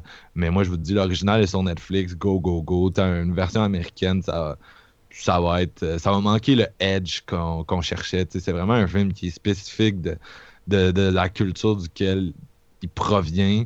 Puis je, je, je suis pas un spécialiste non plus de, de, de l'Allemagne tout, mais je sais que c'est quand même une quand même une nation qui a la réputation d'être carriériste, d'être beaucoup axée sur le travail. Fait que c'est ça, c'est un film qui doit spécialement venir chercher le monde de, de là-bas, euh, puis proposer une vision comme alternative de, de l'existence, puis pousse un peu à réfléchir. Mais bref, c'est vraiment drôle, c'est vraiment bien écrit, c'est vraiment intéressant pour un film d'une jeune réalisatrice qui, qui commence euh, à peine. Euh, mettons que je pense que c'est son deuxième long métrage, fait que ça tape euh, en plein dans le mille, puis c'est vraiment bon. Ben là, le, source silence, on arrive au Terrible 2, et peut-être que le Terrible 2 et le silence vont se rencontrer. Steven, on t'attend un peu, on attend un peu de voir si Silence est ton numéro 2. On commence par demander à Jean-François, qu'est-ce que t'as, man? Ben moi, ça, Silence, c'était mon numéro 4. Fait que je vais y aller avec de quoi qui est pas silencieux en numéro 2, mais qu'on a déjà parlé aussi. Puis je me, je me suis rendu compte de ça. Là, il y a beaucoup de mes films qu'on a couverts quand même sur Séance de minuit cette année. C'est vraiment le fun, pareil. Euh, j'y vais avec euh, A Taxi Driver. Yeah. Qui oh. finalement s'est pas trouvé numéro 1. Je garde le suspens. Ouais, j'étais certain que c'était ton numéro 1, man. Ouais, mais j'étais certain que c'était mon numéro 1 aussi quand je l'ai vu, jusqu'à temps que j'aille vu d'autres choses. je, sais c'est quoi ton, ton, numéro 1, mais c'est bien, ça surprend les, les, auditeurs parce que pour ceux qui n'ont pas écouté notre épisode sur le Taxi Driver qu'on a, on a publié il y a quelques semaines, JF, tu callais que c'était ton film de l'année. Ouais. oui, c'était mon film de l'année. Puis, tu sais j'ai dit ça, puis il a réussi à se faire déclasser la fin d'année. C'est quand même surprenant. Autant que je suis surpris, autant que je suis quand même content de le mettre en numéro 2 parce que c'est un Christy de bon film. Euh, c'est Jang Hoon, puis une des très bonnes performances de Song Kang-ho, qui a joué dans pas mal tous les gros films coréens qui sont de la bombe. Puis il fait partie un peu de, la raison pourquoi ils sont de la bombe. Je veux dire, c'est un esti d'acteur. Puis là, ça raconte, euh, cette histoire-là, ça raconte les, les, événements à Gwangju, justement, en, Corée, quand il y a eu un soulèvement, justement, des, euh, des étudiants tout contre l'oppression qui, se passait là.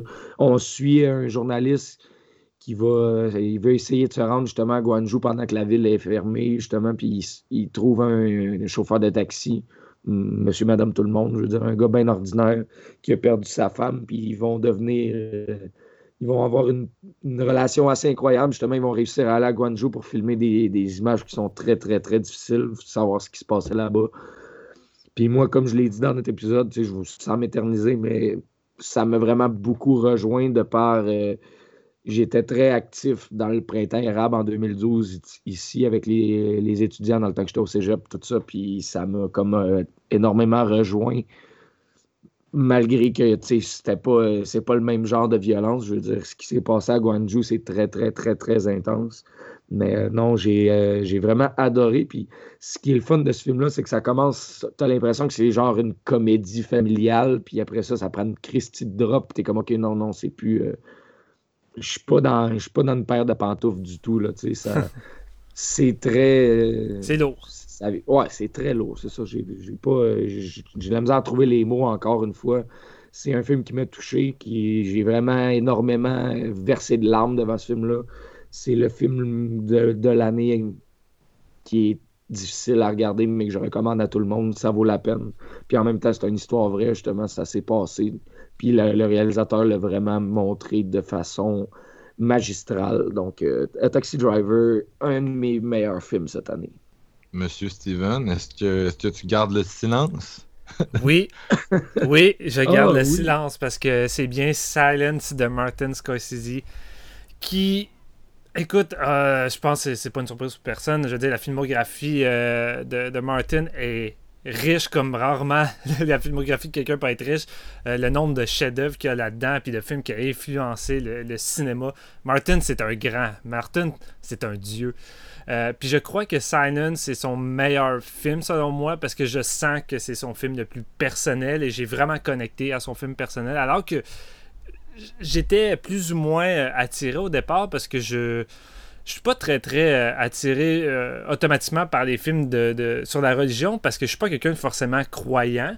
Fait que c'est pour ça que quand Marc-Antoine avait proposé son épisode avec sa trilogie, j'avais, j'avais peur que ce soit lourd pour moi et finalement non, c'est ça a été une, expérience assez, assez surprenante et qui m'a fait questionner sur bien des choses. Puis Silence, c'est un peu ça. Silence, c'est une expérience qui est à la fois fascinante et terriblement pénible. Euh, voir Andrew Garfield à deux reprises parce que euh, il n'y a pas plus eu de, forcément de chance avec euh, Ridge. À chaque fois que euh, Andrew a une croyance, ça a l'air que quelqu'un est là pour y mettre des bâtons dans les roues. voir Andrew Garfield se faire mettre à genoux et à se faire questionner sur sa croyance. Euh, je crois que c'est un film qui pousse les limites du questionnement sur euh, qu'est-ce qu'il y a au-delà et à quel point on est prêt à croire à quelque chose. Euh, c'est un film vraiment riche. Je me rappelle quand on a fait l'épisode, ça, date pareil. Mais quand on parlait de Silence, on avait beaucoup de débats, malgré, comme je disais, moi, je ne suis pas quelqu'un de forcément croyant.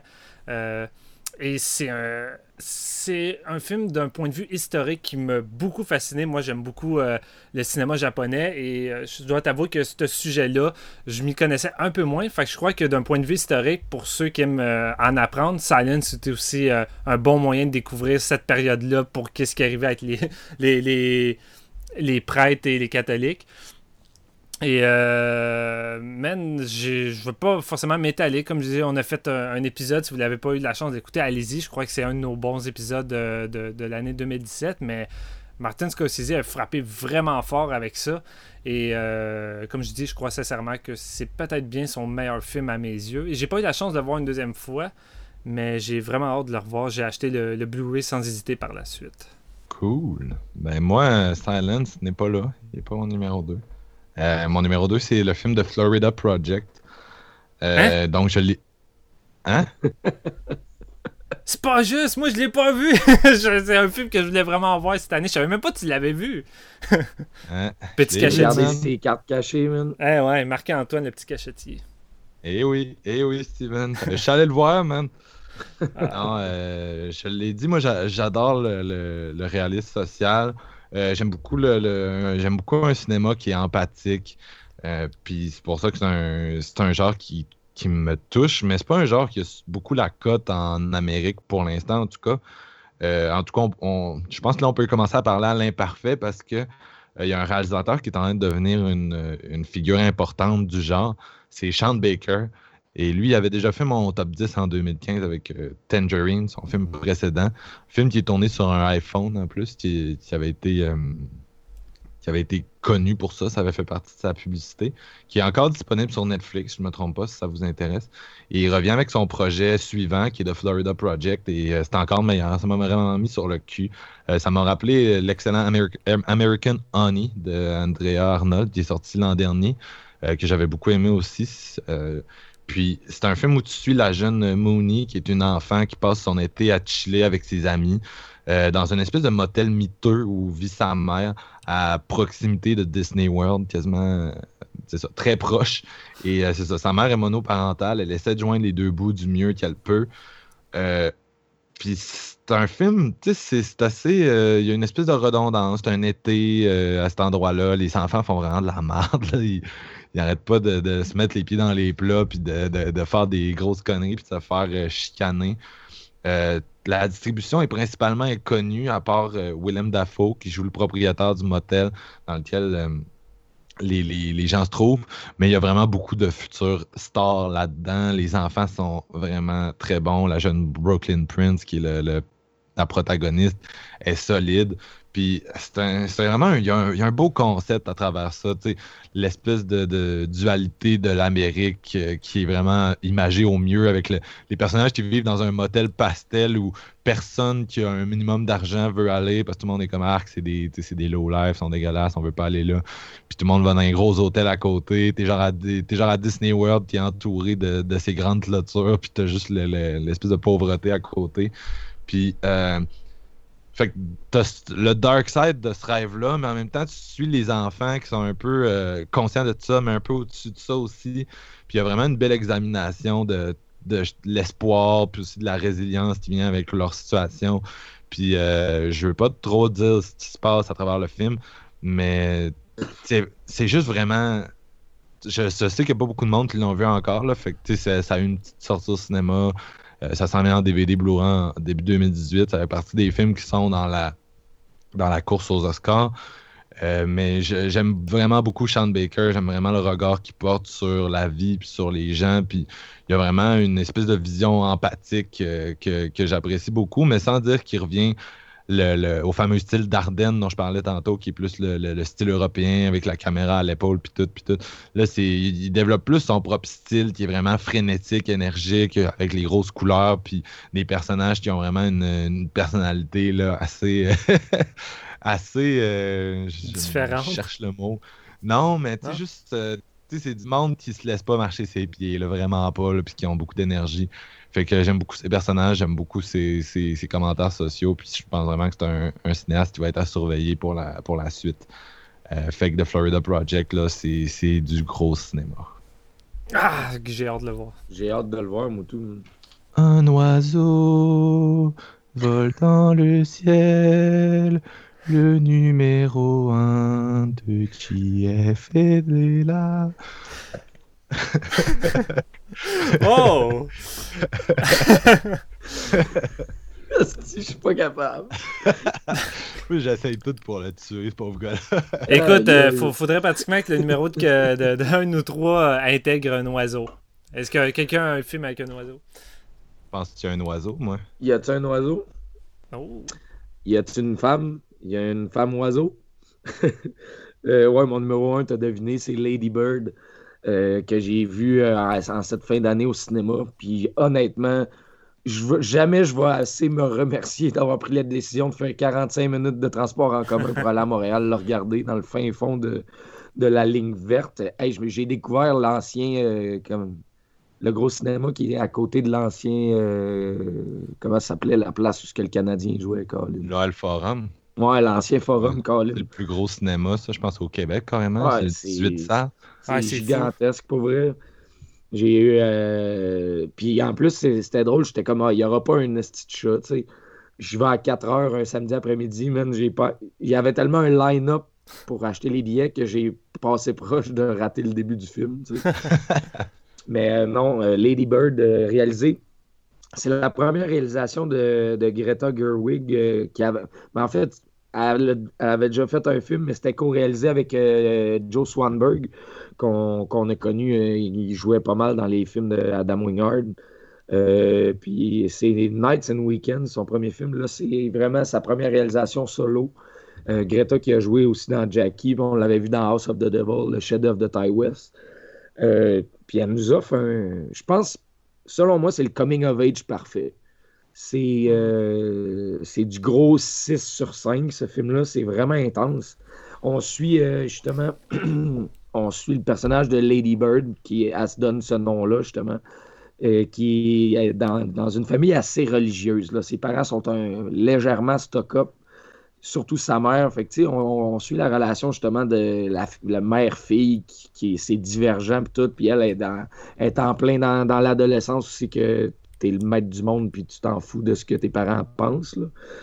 Puis, euh, dans le fond, son but, c'est vraiment d'aller à l'école publique pour, au collège. Puis, sa mère, elle veut l'envoyer dans une école chrétienne.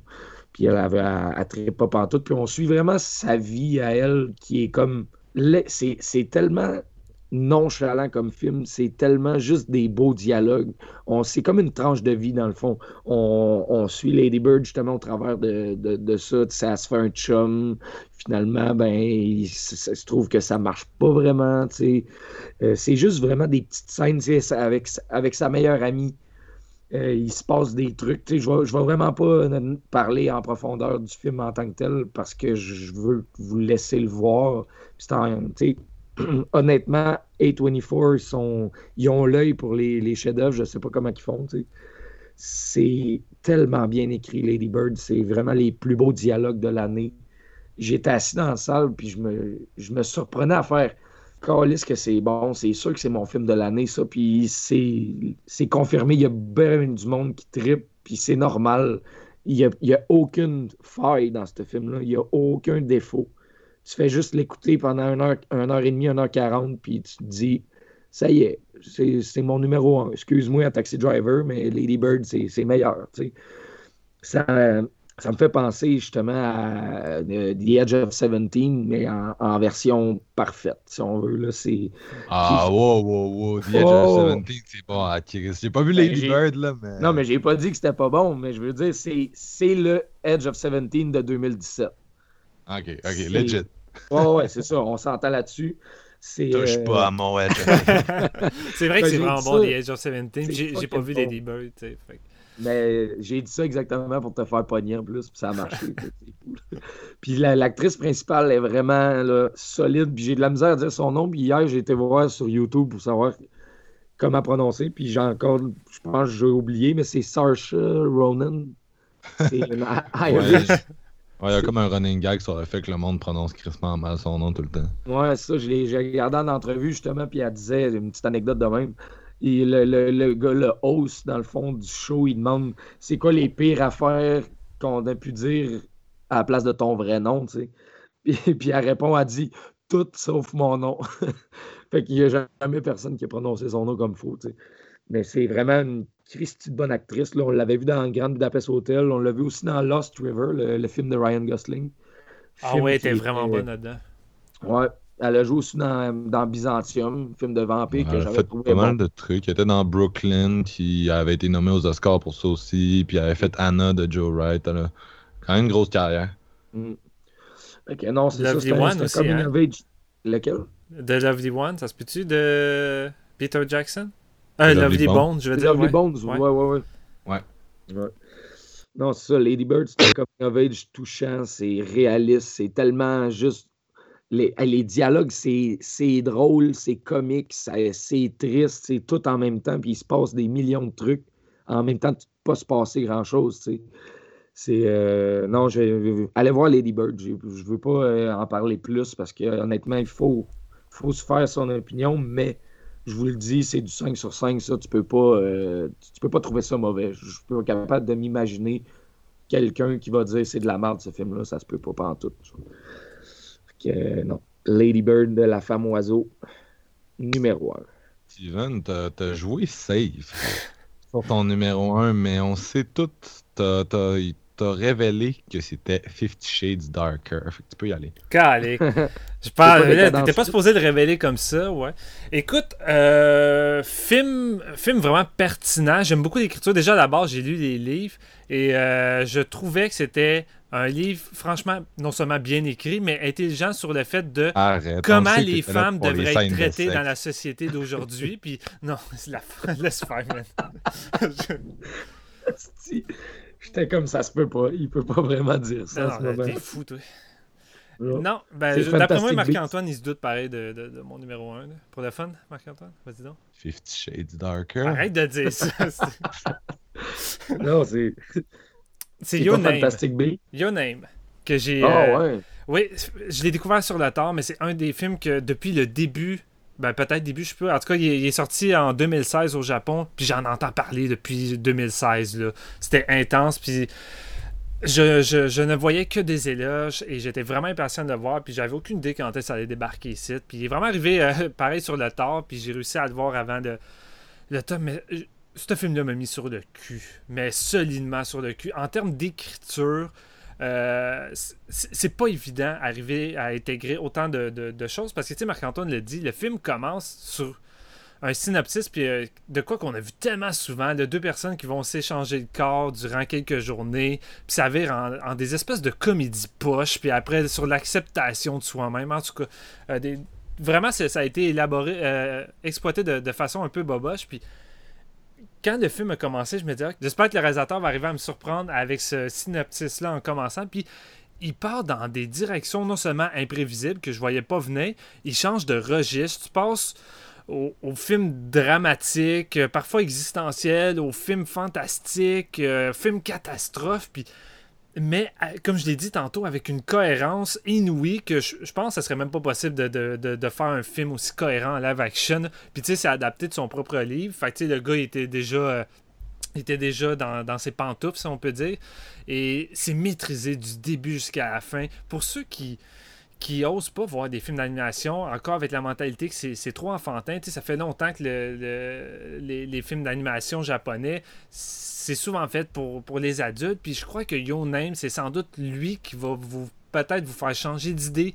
Je crois que c'est le genre de film que tu écoutes que après, après une demi-heure, tu n'as plus le feeling d'écouter de quoi en animation. Pour moi, tu vois vraiment des personnages, tu ressens ce que les personnages ont et tu arrives à t'identifier un peu dans leur quête parce qu'on est toutes des fois à la recherche à, un certain but à notre existence, pourquoi on vit, on vit, on a, on a besoin d'un genre de, de, de, je veux pas dire un trophée, mais de quelque chose au bout qui va nous motiver à, à, continuer puis à trouver un but parce que sinon on est perdu à, vivre une vie qui va servir à quoi au bout du compte On est là, mais est-ce que ça va servir de quoi ou on va juste finir par disparaître puis notre existence aura rien servi puis tout le monde va t'oublier Et euh, c'est ça. Puis c'est un film qui va te satisfaire sur tous les, aspects. Puis l'animation est impeccable. T'as des images fabuleuses dans ce film-là. Les détails, c'est vraiment fantastique. Puis il y a une manière drôle dans son montage. C'est vraiment un montage assez unique, Yonaim. Puis tu sais, par moment, t'as l'impression d'écouter un intro de générique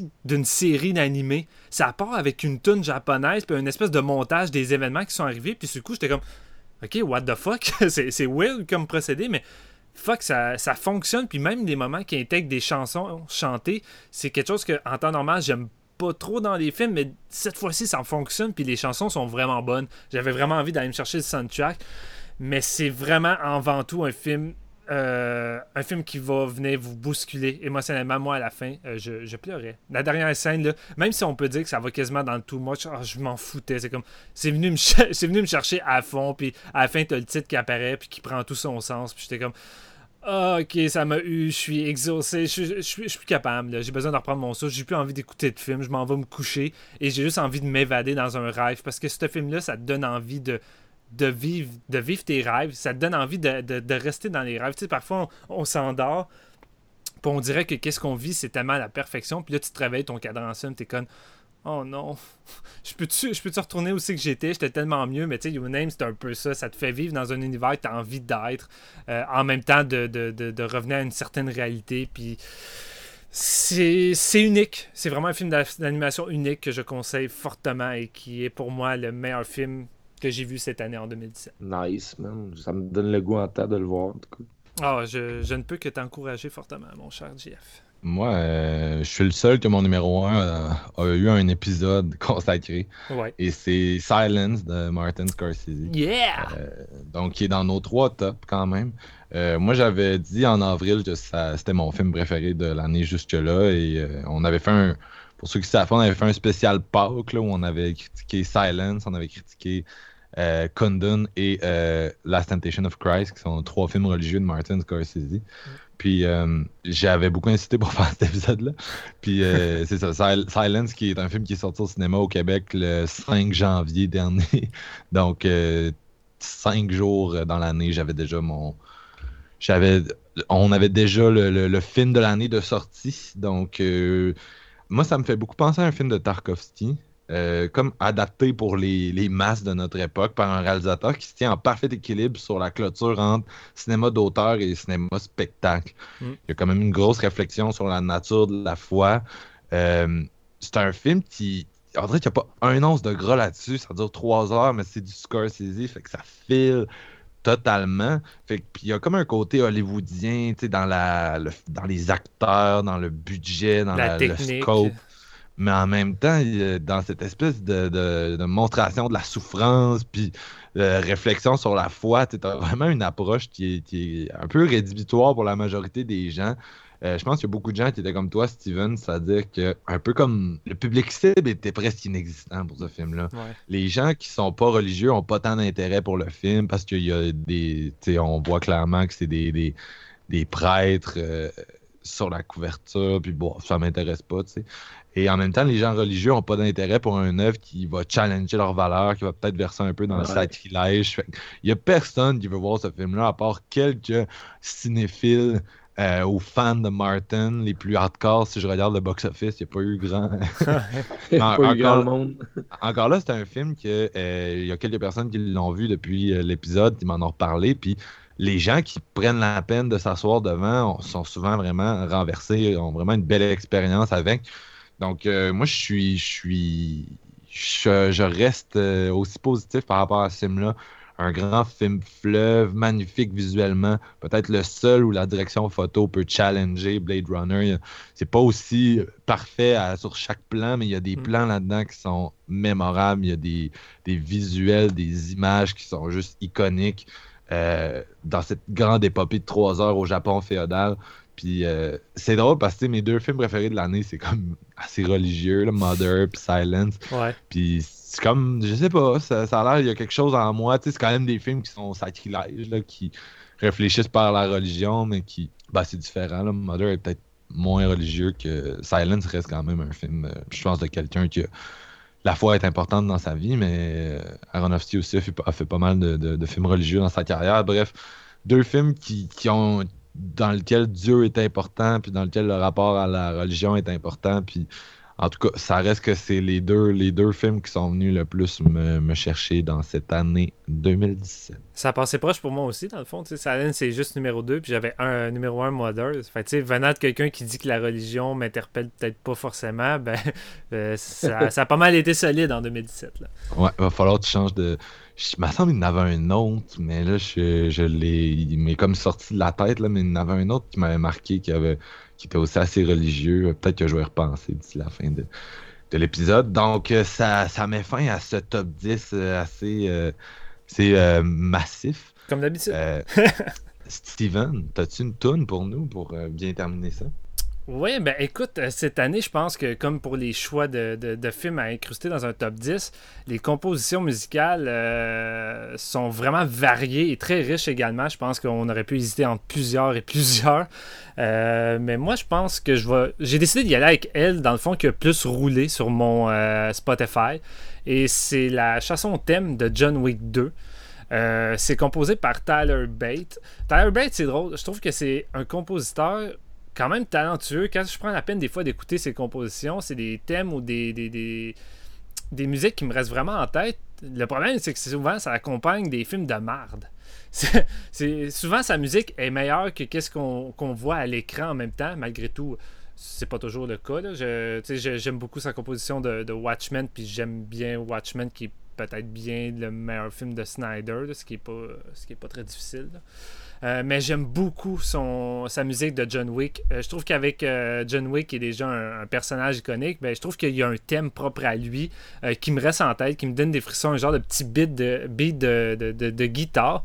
Et je voulais je voulais juste mettre le format musical, mais on dirait que c'est juste dans le premier film. Dans le deuxième film, sur la soundtrack, euh, il y a juste la version chantée accompagnée, puisque durant le film, euh, durant un assassinat, John Wick euh, passe à côté d'un certain groupe chanté par une femme qui chante Plastic Art, puis c'est sur le thème de, de, de John Wick. Fait que dans le fond, John Wick 2, là, c'est un film méta. T'as le thème de John Wick 2 dans John Wick 2 que John Wick peut entendre. Fait que, hein, hein, quel film intelligent. Mais non, je déconne. Mais euh, c'est ça. Fait qu'on va y aller avec Plastic Art euh, de Tyler Bate.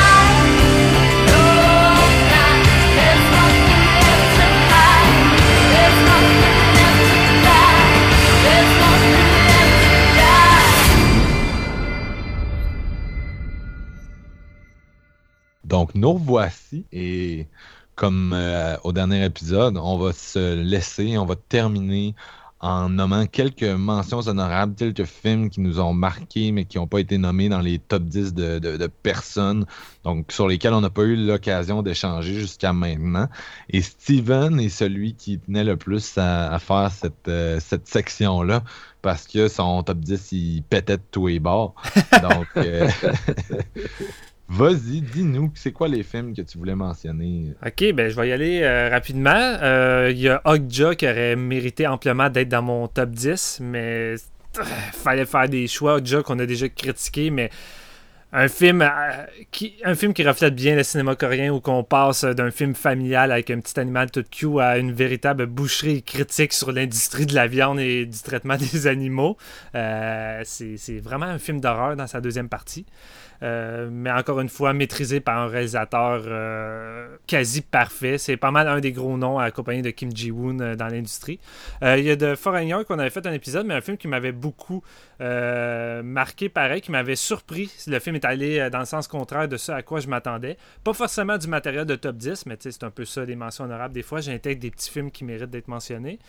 Euh, un gros morceau que j'étais certain de mettre dans mon top 10, euh, War of the Planet of the Apes. Puis bon Dieu qu'il l'aurait mérité, puisque c'est un des rares films qui brise, comme je disais tantôt, la malédiction du troisième film.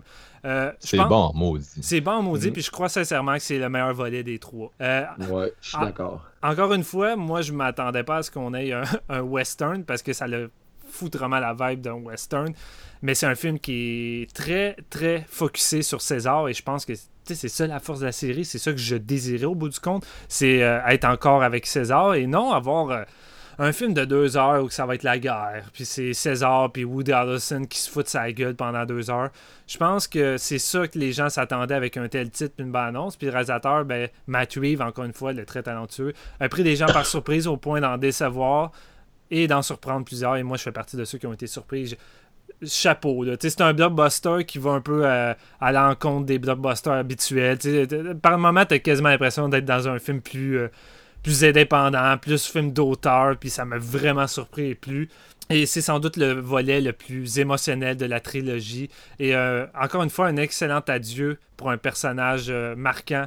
Je parle de César. Andy, qui mériterait d'être nominé parce que ça a beau être un singe par-dessus. Et là, je vous le dis, fuck le CGI. Là. Pour moi, je voyais zéro du CGI. Ça, c'est le CGI à la perfection. La peau, le poil des singes, c'est hallucinant. C'est du photoréaliste. Ça n'a aucun sens. Et la performance de Andy, ça serait rien. Tu peux pas avoir un César sans Andy. Puis, oh my god, sa performance est monumentale en War. Fait que, pour moi, c'est ça.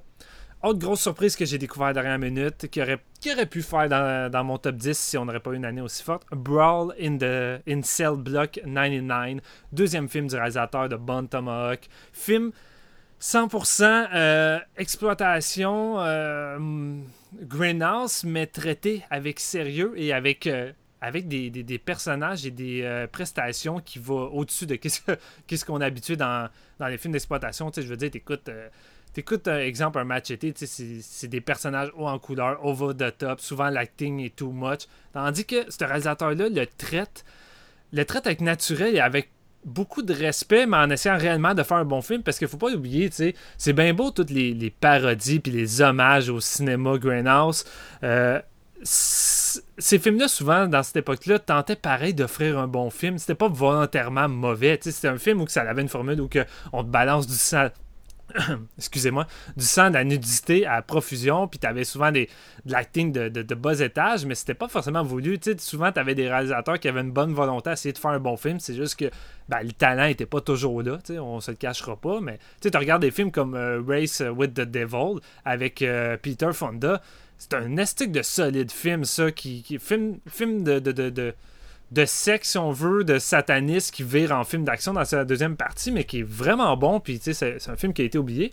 Mais, tu sais, Brawl, c'est un peu ça. Tu sais, c'est un réalisateur qui il a beaucoup d'amour pour ce genre-là, puis qui veut avant tout faire un film qui est bon, puis qui va aimer lui au bout du compte.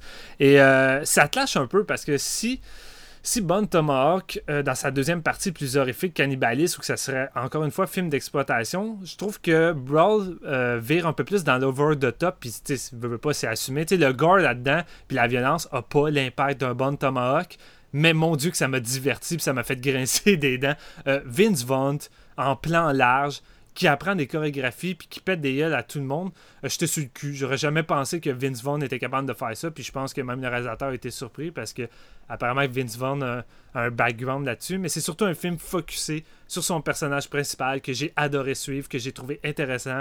Vince Vaughn qui prouve encore une fois après la saison 2 de True Detective que j'ai pas vu, qui était un, excellent acteur dramatique qui pouvait jouer autre chose que les maudites comédies boboches auxquelles on l'a rattaché. Et euh, un autre que j'ai vraiment envie de mentionner, que j'aurais voulu mettre dans mon top 10, qui m'a vraiment surpris, c'est Man. C'est un film de Netflix qui n'a pas forcément été vu par les gens, euh, qui met en vedette Franck Griot.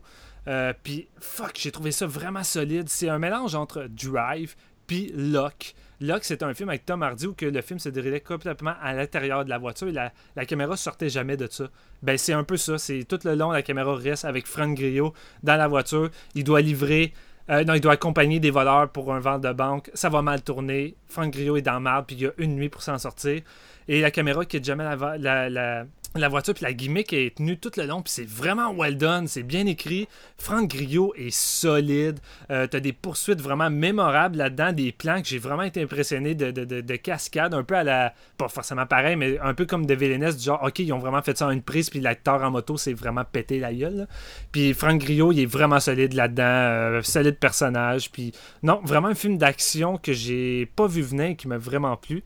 Et euh, je pourrais en aimer encore des tonnes, mais je pense que je vais pas vouloir faire étirer euh, l'épisode plus qu'il faut. Fait que je vais laisser mes collègues enchaîner sur leur euh, mention honorable. Monsieur GF Star Wars Ah, oh, fuck ah. J'étais sûr qu'elle allait être dans ton top 10 en fait, Star Wars. Je suis vraiment surpris. Sûr, mais non, j'ai vraiment tripé sur Star Wars. Puis tous ceux qui disent que tous ceux qui bâchent le, ce qu'ils ont fait avec Luke Skywalker, ben restez chez vous, quand Arrêtez d'aller voir les films. Attention à ce que tu dis, parce que il y a même des, podcasts qui ont décidé de ne pas faire d'épisode parce qu'ils ont vu d'autres podcasts se faire euh, bombarder par les fans puis être over the top. Parce que les fans étaient over the top de Star Wars, c'est comme calmez-vous, Simonac. ça, moi, je suis un gros Star Wars geek, puis honnêtement, The Last Jedi, c'est un vent de fraîcheur que Eric Johnson nous a amené. C'est du solide. Il y a quelques-uns des meilleures scènes de vaisseau spatial de toute la saga. Euh, c'est touchant en plus. C'est vraiment. Il y a des scènes pognantes dans ce film-là. La réalisation, la, photo, c'est le plus beau Star Wars jamais réalisé. Euh, euh, j'ai vraiment complètement capoté sur ce film-là. Je l'ai vu deux fois, puis la deuxième fois, je l'ai vu en, euh, en D-Box avec les sièges qui vibrent à 26 piastres. Oh my God, je capotais bien raide? Tu sais, je voyais du monde en plus qui était comme... Euh, oh, bah là, vu que Star Wars est rendu chez Disney, ben, le monde a tendance à automatiquement bâcher euh, plus facilement, puis là, à dire, ben là... Star Wars s'est rendu dans une formule Disney, tu sais, on met des créatures, des petites bébites qui vont sûrement servir à vendre plus de jouets, puis là ça va devenir une grosse machine à cash. Ouais, depuis toujours. Euh, je sais pas, mais la trilogie originale de Star Wars, euh, t'avais plein de jeux Nintendo, des toutous, des jeux de société, des boîtes à lunch. Puis maintenant, tu trouves que c'est rendu comme ça euh, tout d'un coup à cause que c'était avec Disney. Non, Star Wars, ça a tout le temps été une machine à cash. Il y a rien de nouveau. C'est une vache à lait, Star Wars. ben oui, c'est une vache à lait depuis le début.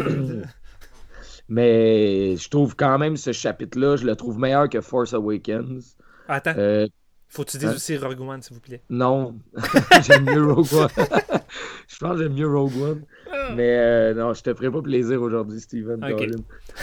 Mais euh, ouais, c'est ça. Je, pourrais en parler des heures et des heures de Star Wars pour vrai. Euh, à quel point j'ai eu du fun devant ce film-là. Puis il ose ce film-là, il a osé faire des trucs que personne ne voulait qu'il arrive, tu sais. Puis je dis, spoiler, là, je, je, dirais rien dans le fond parce que j'allais dire de quoi, puis je me suis dit, s'il y a quelqu'un qui n'a pas vu Star Wars, d'après moi, il, il, va chercher mon adresse, puis il va, faire quelque chose. Mais bon, en fait que trêve, trêve de Star Wars, allez tout le voir, c'est de la bombe. Je vous emmerde ceux qui disent que c'est pas bon, vous n'avez pas raison. Ok, d'être en train d'emmerder Marc-Antoine. Allô? Oh, mais tu l'as pas aimé, toi, Marc? Ou... On n'a même pas parlé. Hmm, ben, euh, moi, j'ai trouvé ça j'ai trouvé ça correct sans plus. J'ai trouvé ça meilleur que Force Awakens. J'ai trouvé ça moins bon que Rogue One. Ça m'a pas. Puis, tu sais, je suis pas dans les haters. Moi, ça me dérange vraiment pas ce que Ryan Johnson a essayé de faire euh, avec ses storylines. C'est juste que j'ai vu le film. Puis, deux jours après, j'ai réalisé que je me souvenais de rien ça m'avait zéro marqué, ça m'avait pas, ça m'a pas ému, c'est pas venu me chercher. Il y a une coupe même, même les scènes de fight, je sais que du monde sont excités par ça, mais comparé à Rogue One, je trouvais ça assez faible. Fait que c'est pas, euh, pas venu me chercher comme j'aurais voulu. Puis je pense que c'était le dernier que j'allais voir au cinéma. Là. Je, suis, je pense que je suis over that. Là. Fait que euh, c'est ça. Je te laisse euh, poursuivre. Triste. Ah, juste une dernière petite affaire, hein, parce que Star Wars, c'est Star Wars. ils ont vraiment. c'est un côté fan service. Ils ont été servis. La scène avec les, euh, les gardes rouges qu'on n'a jamais vu se battre de toute l'histoire de Star Wars. Tu sais, les gardes de Palpatine dans le temps, Mm. mais là, les gardes à Snoke, ils se battent. Puis je suis comme. Oh my god, c'est de la bombe. Fait que, ouais. Man, c'est Ben, fou comment. J'écoutais le film, puis quand j'ai vu ce décor-là pour la, la première fois, j'étais comme, man, you le logo de la Shaw Brothers. Parce que c'est tellement, c'est tellement un décor que j'ai déjà vu dans un, dans un Shaw Brothers, là, puis je sais pas, moi, ça ça- ça m'a plu, ce style Mhm. visuel-là. là. Ah, man. Ça ressemble beaucoup à du Kurosawa, en fait. Ouais, Moi, mais- j'ai ouais, j'avoue. Ben, en tout cas, c'est vraiment très solide.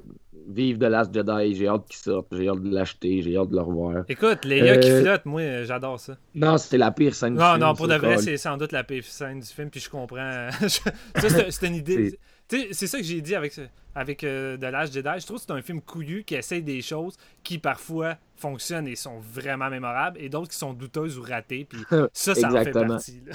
Mais tu sais, t'avais, t'avais la meilleure façon de tuer Leia Organa, puis genre, tu la sauves de la pire façon Ouais, c'est affreux, c'est affreux. Ouais, fait que non, c'est ça, c'est vraiment la... Je pense que c'est une des pires scènes de tous les films ever, mais bon, on va arrêter de parler de Star Wars. Ben, je, je voulais juste name drop euh, Okja puis War of the Planet of the Apes parce que t'en as parlé, puis je vais pas m'éterniser là-dessus. Euh, en fait, mon autre, euh, mon autre mention honorable, je vais vous faire rire parce que vous avez haï ça, mais moi, j'en lance un shout-out à Beauty and the Beast, Ben, qui je était...